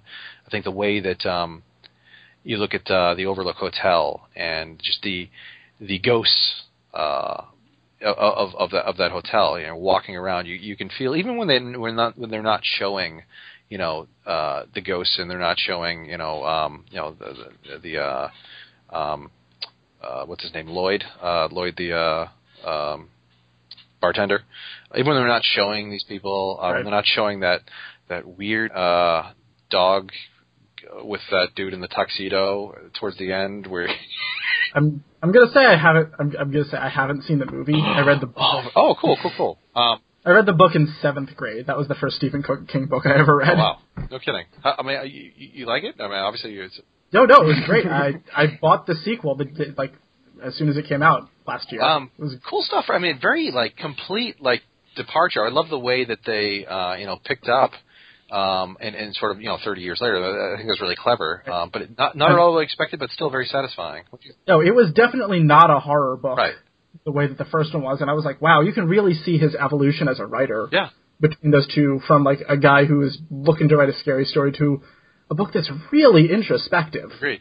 Absolutely. I mean, the the I'm not going to spoil anything, but you know, early on, the, the, obviously the whole thing with his alcoholism and exorcising those ghosts. But you know, the scene where he he comes into that uh, you know the, the prostitute's home and, and and that whole like that that really stuck with me. That was um, some really uh, powerful stuff. You know, with the the, the boy and and again, I'm trying right. to avoid spoilers here. Um, and that the way that tormented him that he that he left. And yeah it, it, very very chilling. Um and so a lot of ways that that's it's a it's a whole different type of horror. Um and and, it's very challenging. Um but anyway so uh the shining uh definitely a, a huge touchstone. Um the world just feels so dense and i really want to capture that. I mean a lot of ways you see a lot of that in in, in bioshock. Um but there's other pieces like uh i'm, I'm i you know uh memento have you guys seen Christopher Nolan's early yeah. film? yeah, yeah. Oh yeah. Um, mm-hmm. I think what he did uh, you know, cerebrally, if that's even a word, word, um, you know, I think that that that moment when um, I'm not gonna- again, wow, I'm spoilerific today. when uh, Guy Well, we've all seen it, right? So Yeah. to worry about spoiling it. when when Guy Pearce realizes, or it, it's revealed the whole truth to him, and that sort of look in his eyes, and that like fumbling through his memory, and that quick like surge of like that information fire hose to the face of being like, what does this all mean? Uh, trying to piece it all together. Um, that that you know that that's a big inspiration for me in the way that the, the narrative kind of um, is meant to come together, and, and, and sort of a lot of the way he's um, you know experiencing the narrative, um, experiencing the world around him. Um, there's there, there I found that to be uh, inspirational. Not from a there's nothing to do with blindness, just from a uh, you know Cassie's blind from a perspective of you know why is this place calling to me, um, and so uh, I, I you know that, that's always interesting to me. And then there's plenty of games as well. I think uh, both from an atmosphere perspective, and then uh, you know I talked about Gone Home, obviously, and like even going back to um, Super Metroid actually left a big impression on me in terms of how you can set atmosphere and how you can. You know, you think about the little goofy bits uh, still hold up to this day. You know, you, the, the the opening scene when you come into the lab and, and you see all the bodies strewn about, and the, the glass uh, where the Metroid was that you had seen before uh, being empty, and the little things like that. Um, so again, it, it's it's it's it's this sort of collection of of pieces or inspiration, but definitely The Shining and Memento are, are two big ones. Also, The Thing. Though. Sorry, wow, I, you, get, you get me talking about inspiration, and I'll go off forever. The Thing is also another one um, in the very similar to uh, The Shining in that it pl- it plays up the um, the isolation themes and the, the theme of paranoia, um, and you know don't trust anyone, and and and uh, I think similarly, you know, you're not really able to trust what you're um, perceiving in the space. Um, Yeah. um, so those are those. I was always more of a, a mouth of madness type of guy. Oh, cool, cool, cool, cool. But As a. I mean, the, yeah, it's all the same trilogy. sure, sure, sure. Been a while. Been a while since I've, I've seen that. Um, all right. Let's see. Uh, so, hmm, I guess I guess that's a good a good segue to the next question that I had, which was uh, more generally about the horror genre. So, you know, Bioshock is not a horror game, although some people build it as a horror game. Um, and there there were definitely some creepy environments. I, I know you, you were an environment designer on the first Bioshock, right? Uh, you did what? Uh, Welcome to Rapture and Me- medical Building and, and Fort Frolic. Um, Okay. Oh, did you? So, so medical building was that? That was the area with the furnaces, right? Uh, there was a, a fur- there was a um uh uh crematorium. Is crematorium is that the right word? Uh, Yeah. yes. Yes. Uh, okay. Yeah. That area wrecked me. Oh, nice. when I was in. uh, So I. Mm, when did that game come out? Um, 2007. 2000, 2007. So I would have probably been like senior year of high school, and um, as as a, s- you know a, a teenager who knew a lot about history and had read a lot of books because I'm uh, like my field is literature, and there is there is a huge difference between seeing something like reading reading about the Holocaust and seeing something about the Holocaust. And like I had been to the Holocaust Museum, but you're you're there in a certain mindset in, in a different headspace than you are when you're playing a game, and that just that just wrecked me. Hmm. Like hmm. see, seeing like oh this is this is the worst. Like that that point and probably the opening where you're going down in the in the bathysphere are the two points in that game that I had the strongest resonance for me. So good job. Well, yeah, the the, the descent into Rapture that was mostly uh, Nate, Steven, and um, uh, Ken. Uh, but as soon as you, as soon as soon, uh, excuse me, as soon as you arrive, uh, that's where I started to really, uh, you know, that that was where I spent a good deal of time. Then up through Medical Pavilion, and then again Fort Frolic, and then later on in the project, um, I transitioned to to more of a lead role. Um, you know, as I, I had owned all these levels for so long, and um, you know, I had, I had sort of really strengthened my relationship with Ken, and we had just seen eye to eye. And this is the point where Ken was really, um, you know, he had a very clear sense of what the vision was, and you know, I was able to. We were really become really effective at, at sort of uh, bouncing ideas off each other, and then also knowing, uh, sort of anticipating what what the other one was wanting. And so I was able to really help him achieve that vision by, you know, then moving on and and and, and moving into other levels and, and, and directing in that that regard. So I had my hands in a lot of things. It was a lot of fun. Well, so anyway, back to to, to the question I was going to ask. um, which is, so so you've this this horror element, and I guess less in Bioshock Infinite, but it's definitely something that sort of marked the work that you've done. So what what is it about horror that you find so compelling? And when you're, I guess you're you're making this game now, and you're you're billing it as a horror game, but especially in in movies that we've discussed, you know, once you see the monster, it's sort of game over, right? Like there's there's nothing scary there anymore. The, the xenomorph. Uh, so I mean, xenomorph like there are monsters that look cool, but you know there, there's a distinction which uh, listeners there is a distinction between terror and horror, and terror is sort of the anticipatory fear that you have leading up to the event of fright, and horror is the fear that you have after having experienced it. Uh, for for those who don't know, um, and I feel like that so much of visual, hor- you know, quote unquote horror medium, whether it's a game or a movie or whatever, is not seeing the thing. Like in Amnesia, you know, the the monsters look goofy. It's being chased by them, and you don't know what's behind you. That's scary. Absolutely. So how how are you planning? I guess planning on avoiding that in perception. Sort of. So I guess it's sort of a dual pronged question. What is attractive about the horror genre to you, and then how do you plan to avoid its pitfalls? Sure. Um, you know, horror is very much in my blood. Uh, my parents owned a video store growing up, and so um, I had access to every horror movie uh, you can imagine, and and I, I, I pretty much And they let you watch them? yeah, absolutely. um, you know, I, I probably a little Free young- movies, free video games. Yeah, I Must be how it is. um, probably a little younger uh, than than I should have been watching them, but um, you know, I, I you know, I, I- I was I was old enough. It, I, I'm only partially disturbed now, so. Um, Only partially irrational. so um, it's just something I've always been passionate about from when I was, you know, uh, you know, 10, 11, 12 years old out in my backyard with a little camcorder shooting, um, you know, goofy little uh, Michael Myers and, and Jason Voorhees um, uh, little little stupid movies. Um, something I'd always been passionate about. I think part of it is there really aren't, um, I think, any other genres that you can really have the kind of captive audience uh, that you get with horror. I mean, I, I think people are willing to, um, as participants, really sit back and and and and, uh, and say, okay, I, I know this game. I know how, um, even if they they understand the way that tension is built up and how it's paid off, and the cat jumps out at you for this misdirection and all that sort of thing, and there's a little bit of relief, and then even if they understand that, they still want that ride. You know, it's it's the roller coaster, right?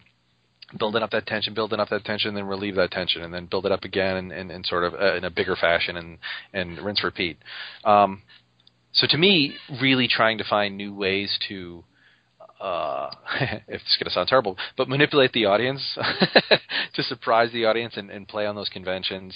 Um, you know, and sometimes uh, just play them straight, and other times really trying to take it in a different direction. Um, and so, you know, I think games have this like really unique. There, there, are genres that work particularly well in, in, in, in games. I think that there are genres that are way more difficult. Like I think that that um, comedy uh, is is incredibly difficult to, to do in games, and I, I think obviously part of that is the the um, the setup is a lot more difficult when you don't necessarily know where the player is going to be looking and all that.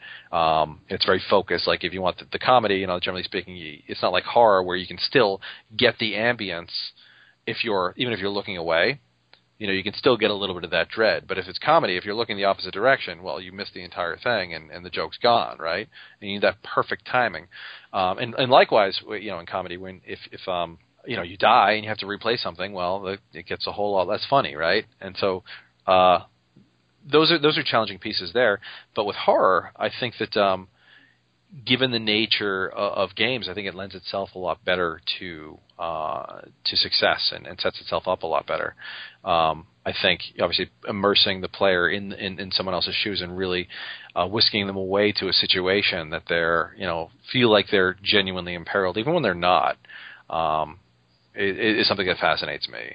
Um, so yeah, I, I think again it's in my blood, but I, I think it's also a unique opportunity, particularly for indie games, in that you, know, you look at what makes a horror experience work. You know, as you, you rightfully pointed out, a lot of it is about withholding information. Uh, you know, I, the thing I always say is that information is the enemy of horror, and that's part of what led to to Perception. But it's also, um, I think, what makes it ideal for building a game in that you don't have to. Um, you look at like a Call of Duty, you know, or, or, or, or any sort of shooter um, or action game. You know, you really have to show the entire world, right? And so every little detail, you know, you have to build the entire world and all that sort of stuff. Whereas um, horror, you can really stage manage and you can really focus on on the strengths and ignore all the uh, the other pieces that aren't. You know, you, you think about the amount of time you you I don't want to say waste, but the amount of time you spend fully realizing the world rather than fully realizing the experience and the emotion that you want with horror. Um, to me, I, I'm always a big fan of, of trying to, to to pick your battles and that's what to me that's what horror is about you know just carefully selecting what do I want to say here versus a an action game where it's just like well here's a, here's an I don't mean to belittle action games because you're, you're obviously the focus there is about crafting the combat and that the combat experience but I'd rather craft the emotional experience if you know what I'm saying. And you can do that in action too. I'm doing a lot of backtracking here but um, the, the, I mean that, that that's I, I I think the the focus is a lot more on, on, on sort of the, the, the visceral emotional aspects uh, with, with a horror experience. And um, so again, to, to, answer your question, with the, the the second part of the question, um, I think perception is unique in that you know you look at echolocation, and it is an opportunity um, uh, to to to to turn that process of gaining information into a mechanic and I think that um, again that speaks to the horror, it speaks to the narrative, it speaks to the gameplay, and so it just seems like the perfect fit. Um, always looking for new ways to uh, take what's familiar with horror and, and put it in a different light, if you will, and and so that's I think what's really good about the echolocation aspect. I guess if you if you watched a bunch of those movies when you were little and then filmed your own Michael Myers and Jason movies, uh, did, did you did you come down on, on the Freddy versus Jason? Uh, oh yeah, absolutely. Side side, which who who do you like in that? Well, I, I love them all, but for me, it goes uh, Freddy, Michael, Jason. Uh, Freddy being number one, and okay, good. That that is the. I mean, I don't care about the So see see if you agreed that Freddy is the best. And I, I, I just, and that he has a character. well, there's that, but I think it's also that I think that the sky's the limit with what you can do with Freddy. Uh, whereas Jason, you pretty much said all you can uh, from the get go. It's just like, and listen, it's a slasher flick, so he's pretty badass at slashing things. But uh, you know, beyond that, it's like, okay, we know his backstory. Um, and as much as I love, they got a lot of mileage out of it. well, Jason in space, right? Uh, um, maybe I'm just being unimaginative, and there is uh, plenty of uh, uh, soil to till here, but I, I just feel like yeah, there's there's a lot more to do and a lot more to say with with uh, with Freddy, and then I think Michael, and then less so with Jason. So that's why you've picked up uh, Guillermo del Toro off of Silent Hills, right, to do your creature design. um, so, uh, is there a particular uh, creature that uh, uh, reeks of, uh, I should say reeks, but uh, uh, is reminiscent of, of Del Toro? No, I mean I I've only seen I don't know maybe Gord or, or Paul think think differently, but like, I've only seen the I guess the statue of the presence. Sure. But he didn't. I, I think a lot of Del Toro's like the the compelling nature of his monsters is the way that they move. A lot of it. Yeah. Yeah. Did he do Like the, the- uh, the Pan's monster, the labyrinth?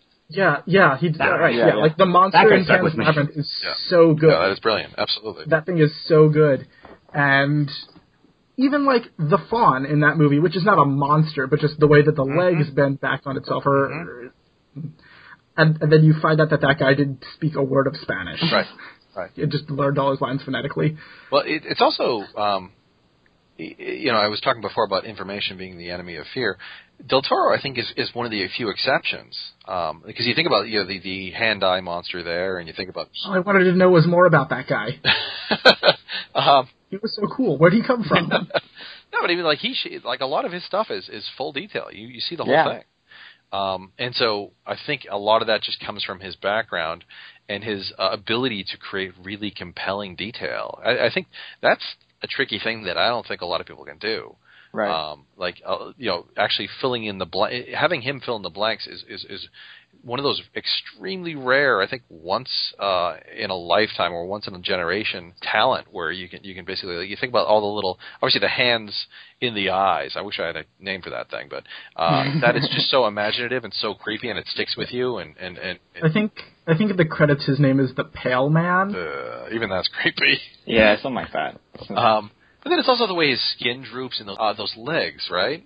yeah. Oh, Right, and and the fact that he's he's like emaciated despite having that huge feast in front of Oh, him. Right, yeah. yeah, yeah. That was yeah. all practical too, right? Yeah, I think I think for the when he bites into the fairies, that's just condoms filled with fake blood, Oh my and it just really? drips all down him. Yeah, so like I that those effects are definitely practical, and I think all of his makeup is practical too. Yeah. and it, like they they had some serious costumes. Yeah, I, I, I obviously um, Pacific Rim was amazing, but man, oh man, uh, Del Toro, like, like I feel like he's been having uh, a lot of difficulty with projects lately, and we need to get that man cranking on stuff. Oh, I guess he's got um, what am I talking about? He's got uh, what's it called? That He's got Pacific Rim too. Yeah. but there's, there's one coming out in uh, in October. Uh, a um, uh, a mansion, a Victorian mansion uh, with I don't know what it is. God, darn it. Um, it Some looked pretty teenagers need to spend the night in order to get a million dollars.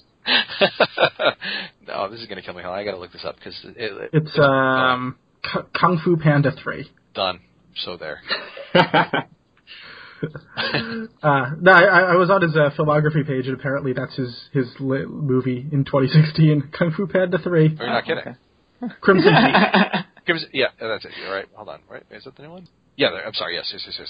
Uh, I guess he only wrote it. Um, but anyway, it looks uh, looks pretty cool. I mean, just if if nothing else for the costume and set design, and I, I frankly haven't watched a lot of it because you know I, I really want to soak that in uh, in the theater. You know, first time.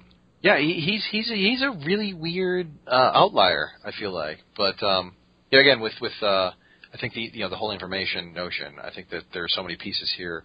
As I was exploring uh, what projects to tackle, and, and perception came up, and the, the seeds of that idea sort of snowballed. It just it, it was such a perfect fit in that like okay, you know I don't want to take anything on. Uh, I don't want to take on a project unless I know I can really knock it out of the park.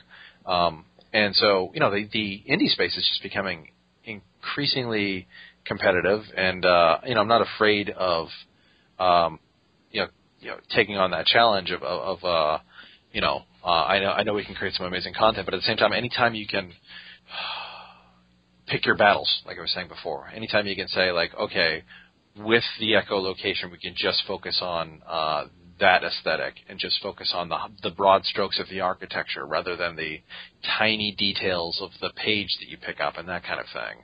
Um, and so again, it ties into the horror and ties into the fact that it's an indie game and, and all, all these elements, and it just works together. So yes, uh, we we we've sort of done a deep dive into the horror half of your narrative horror. But so how how do you balance the narrative demands of the game with the gameplay demands of the game in a world where you know you I, I think it was in a in one of the FAQs maybe that I was reading where you said that you you don't make sound when you walk, despite the fact that that is one of the most fundamental ways that somebody who's deaf figures out where stuff is, right? They, they hear where people are walking so they don't bump into them. Well, um, Um, ooh, right, if that's the case on the on the fact, I'll have to update that.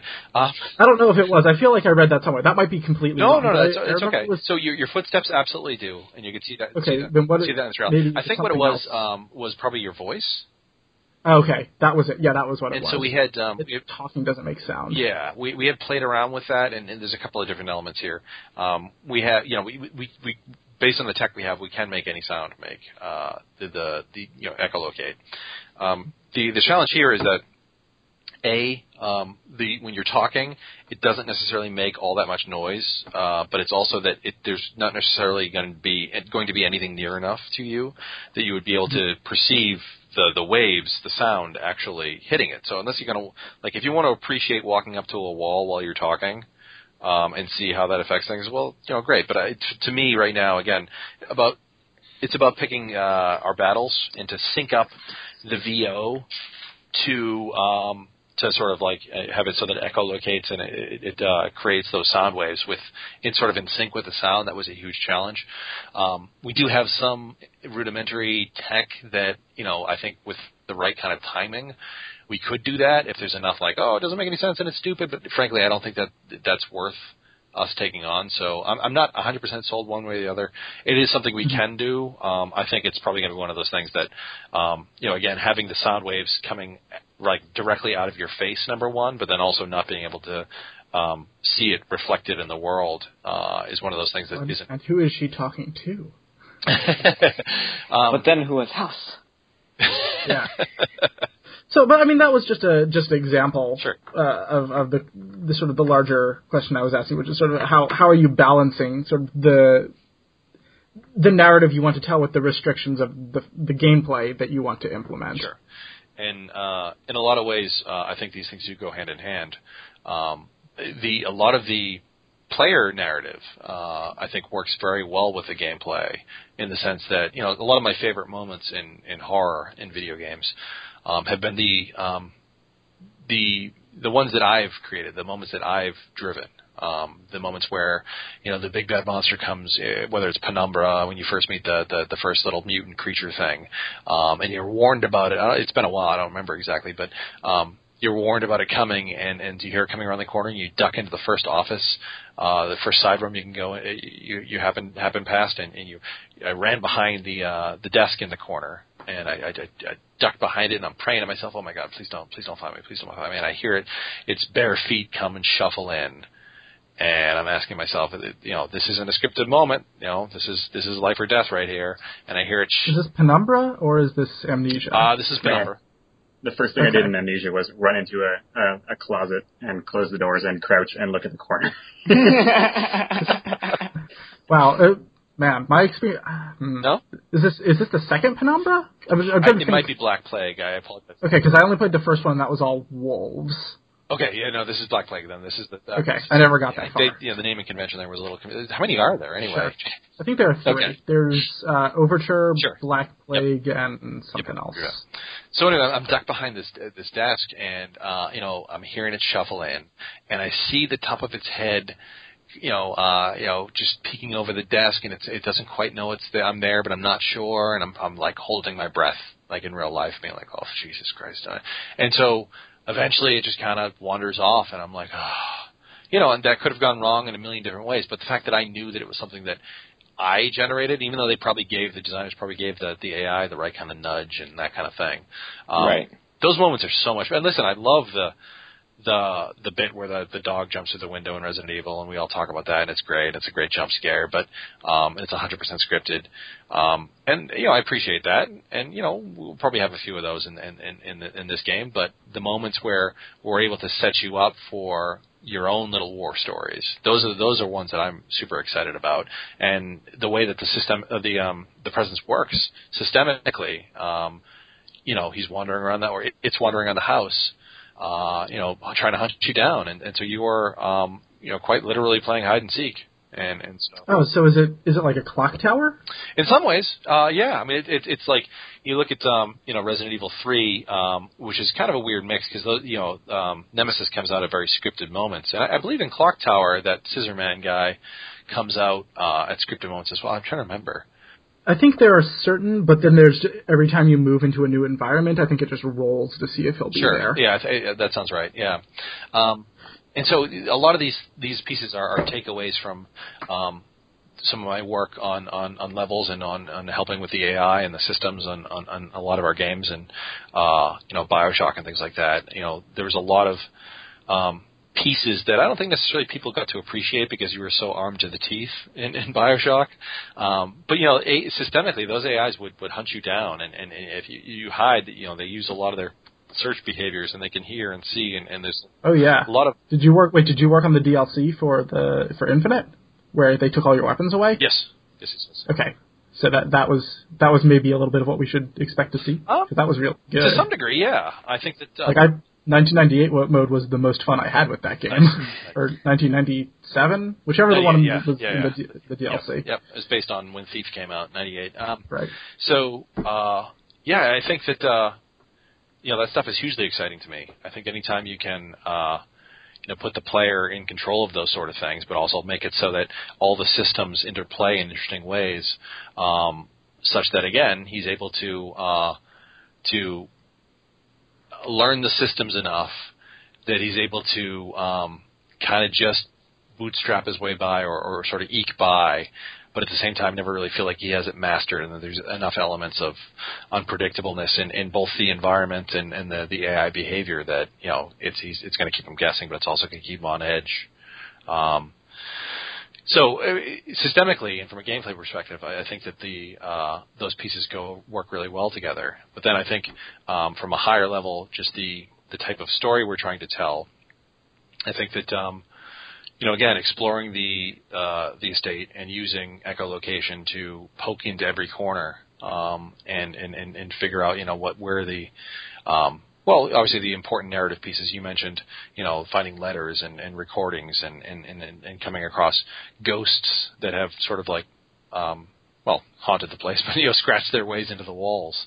Um, and so, yeah, there, there are definitely a lot of um, Bioshocky elements in that regard. But I think the the element of um, echolocation definitely um, take it in, uh, you know, have a, a slightly more interesting riff in the again, I think a lot of those games are about peeling away the layers of the onion. Well, with with echolocation, you were literally doing that, or not literally, but um, more closely doing that. I think.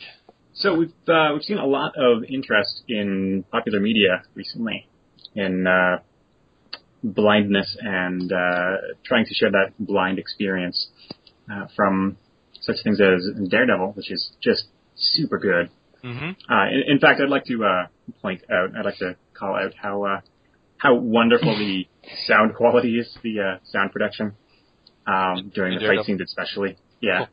like I, I feel like I could just close my eyes during those fight scenes and appreciate them just as well or better because you know exactly what's happening. Cool. Just from sound alone. Uh, and uh, the uh, the upcoming game Blind uh, from Tiny Bull Studios uh, do you think we're in a cultural moment where blindness is particularly compelling as a muse? And why do you think that uh, these are all surfacing at the same time? Um, I think the the cultural moment is really actually that um, the barriers to entry are, are crumbling. I think that um, the tools that we have and the direct access we have to the fans um, more speak to um, the freedom that we have as creators, and that um, I think you're going to see a lot more of this sort of synchronicity in the future. Um, I think that you know previously with games, you know, you either had to have, um, and I don't mean to knock, you know. Um, uh, indie games from a few years back, but you know the tools just weren't there, right? And the the access to um, things like Kickstarter and, and, and that sort of thing weren't there. And so I think you, you, you know, we, we were for a while in this state where it was like huge AAA games, um, you know, ridiculous big budget games, and then really, really, really, really, really tiny, um, and sometimes you know, obviously very artistic, very um, games that push things forward for sure. Um, but th- there was no middle middle ground. Uh, there were no sort of medium sized games. There were no like uh, small to medium sized games. It was all like I, I feel like really really small. And there's no time frame here. I'm, I'm sort of speaking very generally here. Um, but I think as you know, Unity has come along, and as, as Unreal has has changed their model and, and really improved their, their tools, and, and that's what we're using actually. Um, and I, and I think again, as as uh, platforms like Kickstarter have come along, you're, you all of a sudden have a lot more developers being like, "Hey, let's make a game," you know, and it, it's awesome. You know, I think that frankly, when when um, Daredevil was first announced, you know, we were pretty much in the thick of of uh, you know building things for uh, you know building our systems and all that sort of thing. And I remember my initial gut reaction was like, oh, why couldn't this be a few more months? Why? and I was like, I knew I was going to get a lot of like, oh, isn't this you know like Daredevil? And I, I totally get it. I'm not you know that, that's a totally legitimate question.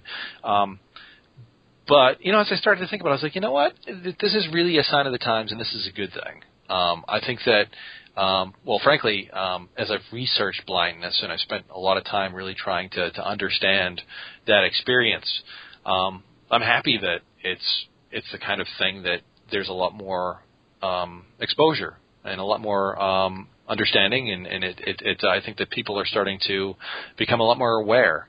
Um, I don't, have you have you guys ever heard of? Um, there's an app called Be My Eyes. No. No. Coolest thing, right? So this um, there's this app uh, uh, that you can download, and it essentially lets you, um, in a very sort of chat roulette kind of way, although less uh, sort of gross. Um, you, you're able to uh, it essentially connects blind people with sighted people, and so uh, they're able to connect through a chat system, a video chat system, and uh, they're able to say like, you know, uh, get sort of feedback on what they're seeing. And so I interviewed one blind man, and he he told me about how he used the app, and he said he was at a vending machine that didn't have braille, and so he, he pulled out his phone and was able to connect to someone uh, in Australia actually, and he, he asked, you know, where, where's the Diet Coke? And the guy said, okay, the, the, the Dr Pepper's there, and then there's the, the the Coke, and the Diet Coke's the last one on the right. And so, you know, in a couple of minutes, he was able to connect to someone across the world and solve a very real problem. Um, and so, again, I think that it's just a, a sign of, of where we are is that there are, um, I think, interesting stories to tell, interesting uh, games to be made, and, and problems to be solved. And I think that we're at the point now where we can just tackle them. Um, so I think that that's the interesting thing to me. That's that's the real sign of the times. I can't speak specifically if there's something in the air right now with regards to blindness. I, I can only speak to what sort of inspired me, but I do think that right now it's it's it's an awesome time. So uh, people are becoming uh, increasingly uh, kind of uh, distrustful or wary of Kickstarter as a way to fund game projects, Uh-huh. and uh, it seems like you're either just like a huge, far over um, uh, uh, kick uh, but Goal. goal yeah. thing. Yeah, you, you just make way more than your uh, original goal, or you just kind of like fade away and vanish. and a lot of uh and it's like a lot of the uh it's happening to a lot of the smaller game companies like they just like kind of get uh kicked out of the uh market and like I just want to know like what has uh your Kickstarter campaign been so far uh because I know that you haven't uh reached your goal yet but there's still like 2 weeks and hopefully the last uh, couple of days will just be like a huge boon uh for you guys Listeners, Um, go do this. yeah, if, if you haven't kickstarted this game, go for it. This is good. This looks so good. Thank you. But uh, like, if say it doesn't work out, like, do you have any other backup plans or fallbacks to go for? Um, there, there, there are always, always like little. I'm, I'm like James Bond. I always have an ex- escape plan. Um, no, I, I, you know, I given a, uh, uh, kicked around some ideas, but from very, very early on, this was the way I wanted to go, and, and frankly, um, I don't know what would happen uh, if, if Kickstarter doesn't happen. Um, I, you know, I've had uh, a lot of support. Uh, and I, I'm confident we're going to make this thing. Uh, you know, we're halfway You're on track to make yeah, it. definitely. The Yeah. projections are all good. Um, you know, we're in the um, the sort of dreaded uh, uh, valley portion, and that's why you know, obviously, the more help, the, the closer we get to our goal early on, obviously, the more likely we are to smash some of those um, stretch goals. And, and I'm like really. obviously, I'm super excited about a lot of them. You know, with VR and and, and, and, consoles, and, and you know, there's a lot I really want to hit. But I, I think we'll definitely hit them. In terms of backups, I don't really know, um, and I also don't really, I can't really speak to um, the state of Kickstarter. I, I just see a lot of really cool projects, and I don't know if I'm just really sensitive because I'm on Kickstarter right now, and there are so many freaking amazing games on there. um, but uh, I have seen a little bit of the, um, I guess you could say backlash uh, with Kickstarter, and uh, all I know is, you know, this is the the path I want to take because again, it, it, it's a great way to connect with the audience and and take a risky project like um, Perception, you know, where again, who- who would have thought a few years ago that you'd be able to to make a game about a blind woman, uh, you know, in a a horror game about, a, about a blind woman. And so this is a, it's just a great opportunity, and uh, I think it's really just about doing everything we can to to make this thing. Uh, oh my god, I almost went into my my silly hashtag that we have for the game. um, but yeah, I, I'm pretty happy with where we are, but I definitely want to to, to keep pushing it. Yeah. So, uh, so do you think like it's going to be a, uh viable model for the future, or uh, do you think? Sure, Uh, sure, sure. I, I'm, I'm definitely no expert, um, uh, but I do. Expert I opinion. know, right? I think um, Invest in Kickstarter. I, I look at it. I, I- I think I, I, I, to me, it looks like a hugely health, uh, um, healthy platform. Um, I just look at all the again. Again, I'm looking at all these other titles, and I, I, I see them. You know, titles that would not have been possible uh, being um, successfully funded. Um, you know, smaller titles and bigger titles. Um, I'm, I'm terrible with names right now. Uh, but uh, you know, obviously there's Playtonic's. Um, what was Playtonic's game called again? Yeah, Yooka-Laylee. Duh. Okay, Yooka-Laylee. Oh, yeah. Um, you know, a, a game like that. Uh, you know, uh, amazing that we're able to, to, to see something like that. I, I don't know that, given the state of platformers right now, I think it's unlikely that we would see that otherwise without Kickstarter. Um, there, Bloodstained. Uh, Sure, Sure. I mean, and- and so those are some some pretty big juggernauts with some uh, Right. some some some big uh, big names behind them. I don't know where we fall. I think we're you know, obviously we're a uh, you know experienced uh, team for sure. Uh, but you know, Right. I've- so far I've been funding it out, out of pocket, and uh, you know definitely need the support. And so again, I don't know where that that that, that makes us sit. Uh, in, in the, the scheme of things, I think it's really just about looking at each project on their own merits and, and, and saying like, is this a game I want to see? Am I going to see it any other way? If uh, if the answer is no, then you you, you, you I, I, say do what you can to support it. And then there's like I said, there's still quite a few like really exciting small projects. Um, there's one I backed today about another horror title. Um, hold on one second. This is gonna. I need to remember. Uh, yeah, Through the Woods. Um, have you guys seen this one? Um, it sounds super familiar. Oh, they're really close now. They have three days to go, and uh, only seven thousand more dollars. And um, it's a third-person psychological horror experience uh, about how far a mother would go to save her son. And it's got this really cool Norse, I, I guess you could say, I'm probably butchering this here, uh, mythology and and uh, just some really cool stuff. Uh, yeah, they say they call it Norse mythol- uh, influenced by Nor- uh, Norse mythology and Norwegian folk tales. Um, just a very different look. That I mean, how does something like that happen aside from these guys, uh, this team uh, funding it out of pocket and then throwing up a hail Mar- mary on Steam? You know.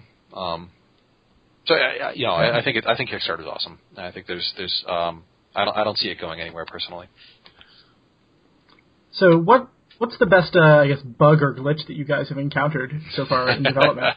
Honestly, the uh, the- the best development story I have um, is really part glitch, part um, uh, developer being devious. Um, so uh, when we first got the presence up and running in the game, um, I uh, I pulled my wife over and I was like, hey, you know, check out the the, the update that um, that Hung did at the level, and I pulled her over and um, I sat her in front of the uh, the computer, and she's walking around. I was like, oh, I love the you know looking at at, at the staircase that we had added and, and the, the foyer and all that stuff, and and all of a sudden the presence walks by. Uh, I say it walks, but you know, it kind of has its own little little walk. Um, and she screams at the top of her lungs and wakes the kids up because didn't, she didn't know that it was uh, uh, that the presence was working or was going to be there. And, and so, um, And that's it's when just- you knew. Yeah, yeah, yeah, exactly. Yeah, absolutely. But um, it- it's funny because in that same map, uh, you know, at the time we the presence was only there when you you know would would, would spawn it. Um, you know, there, there was it was very early in development, obviously, and um, but if we started to build up these um, almost kind of uh, Bigfoot type stories where actually Hung had I should dig up the email or the the message or whatever. At one point he emailed, I was like, "Hey, that's I, I think I saw the presence in the level. That's awesome. That, that's uh, I was building the level and I was like, I, I don't think he spawns unless you enter a, a- command or what. and so people are, are are actually seeing the presence when it's not actually there. As far as I know, I mean, it's possible that you know occasionally Kirk will script something out that you know, if you hit a trigger, he'll spawn. Or I, I I don't know exactly, but we have our own sort of um, Loch Ness monster stories happening. Uh, as we're playing. Brian. Yeah. and if if I were working for you, I would just constantly be changing those rules every two or three days. I think uh, as we get into the thick of it, I, I, I probably I probably do exactly that. Keep people on their toes. That's great. So, Um, uh, so Skynet started. nice. All right. Well, I guess hmm, we're reaching the end of our of our scheduled time. Uh, I'm, I'm sure that you have uh, other important things to be doing as well. So Much work. That's Well, true. yeah. before before you go, we do always have one one question that we ask all of our guests, Okay. and that is, uh, what is your favorite cheese? Ooh, this is a tough one. Um, yeah. Yeah, we get that a lot. no, no, it, it, it's like recently. I've always been, I've always been into cheese. Um, ever since I was a young boy. uh, you know, sitting on the back cheese. porch with my Cracker Barrel. Um, it was only recently, the past two years or so, that I got my wife into um, into cheese. Uh, I don't know what happened, but something like she always hated it, and uh, and then all of a sudden something just clicked, and, and she loves it. And Huh. so um, the past couple of years, it's been uh, a Gouda. I think a good like age, maybe three year. Well, I'm, I'm getting oddly specific here.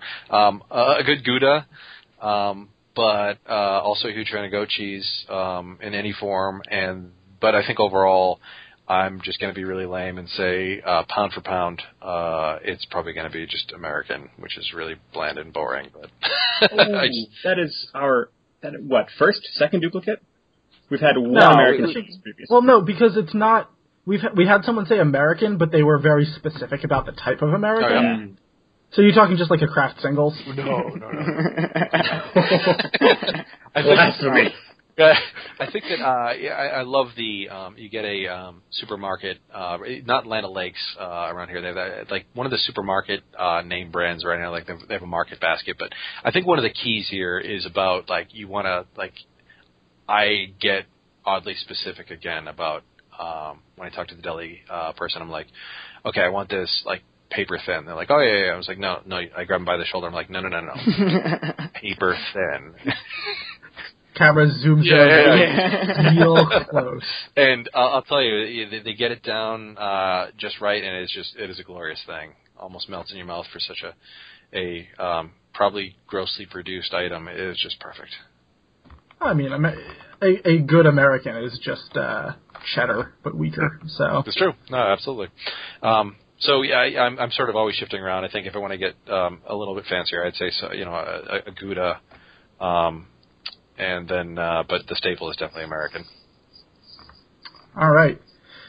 I guess I guess that's the end of our of our podcast. Uh, if people wanted to uh, find your stuff, where where would they go to find that? What's the best place for them to see what you're working on? Sure. Um, I think one of the best ways is we're we're trying to obviously uh, keep the Twitter really up to up to date. So um, Yeah. at the Deep End Games uh, is a good way to, to follow the. Um, you know, my wife keeps that up to date, and obviously we're we're. Um, uh, She's on the ball. Everything is everything is tweeted or retweeted or, or liked within seconds. she's fantastic. Um, yeah, yeah, obviously, family company means we have to be very, uh, you know, like you said, on the ball. I have to try and, uh, you know, be as responsive to to um, fans and uh, uh, as responsive as possible. So she's been doing a fantastic job. So um, at the Deep End Games, I have my own personal one, uh, Twitter as well. At, at game, um, sorry, wow, at Game Over Gardner, uh, Game On Gardner. Wow. Sorry, I'm just like all of a sudden getting uh, brain fog here. at Game On Gardner, um, and then obviously check us out on the um, uh, Kickstarter page. All right. Uh, if people wanted to find us, uh, Gord, where would they do that? The Red Pages Podcast at gmail.com, and then just Red Pages Podcast and everything else. Facebook. Mm, Twitter. RedPagesPodcast.com. Yeah. Uh, except for our email. But that's everything Yeah. else. Yeah. All right. Um, I guess that's it. So I'm I'm gonna say I've been Justin this entire time, and uh, good goodbye, everybody. Thank you. Yeah. Uh, keep keep on Trucklestein. That's that's what I forgot.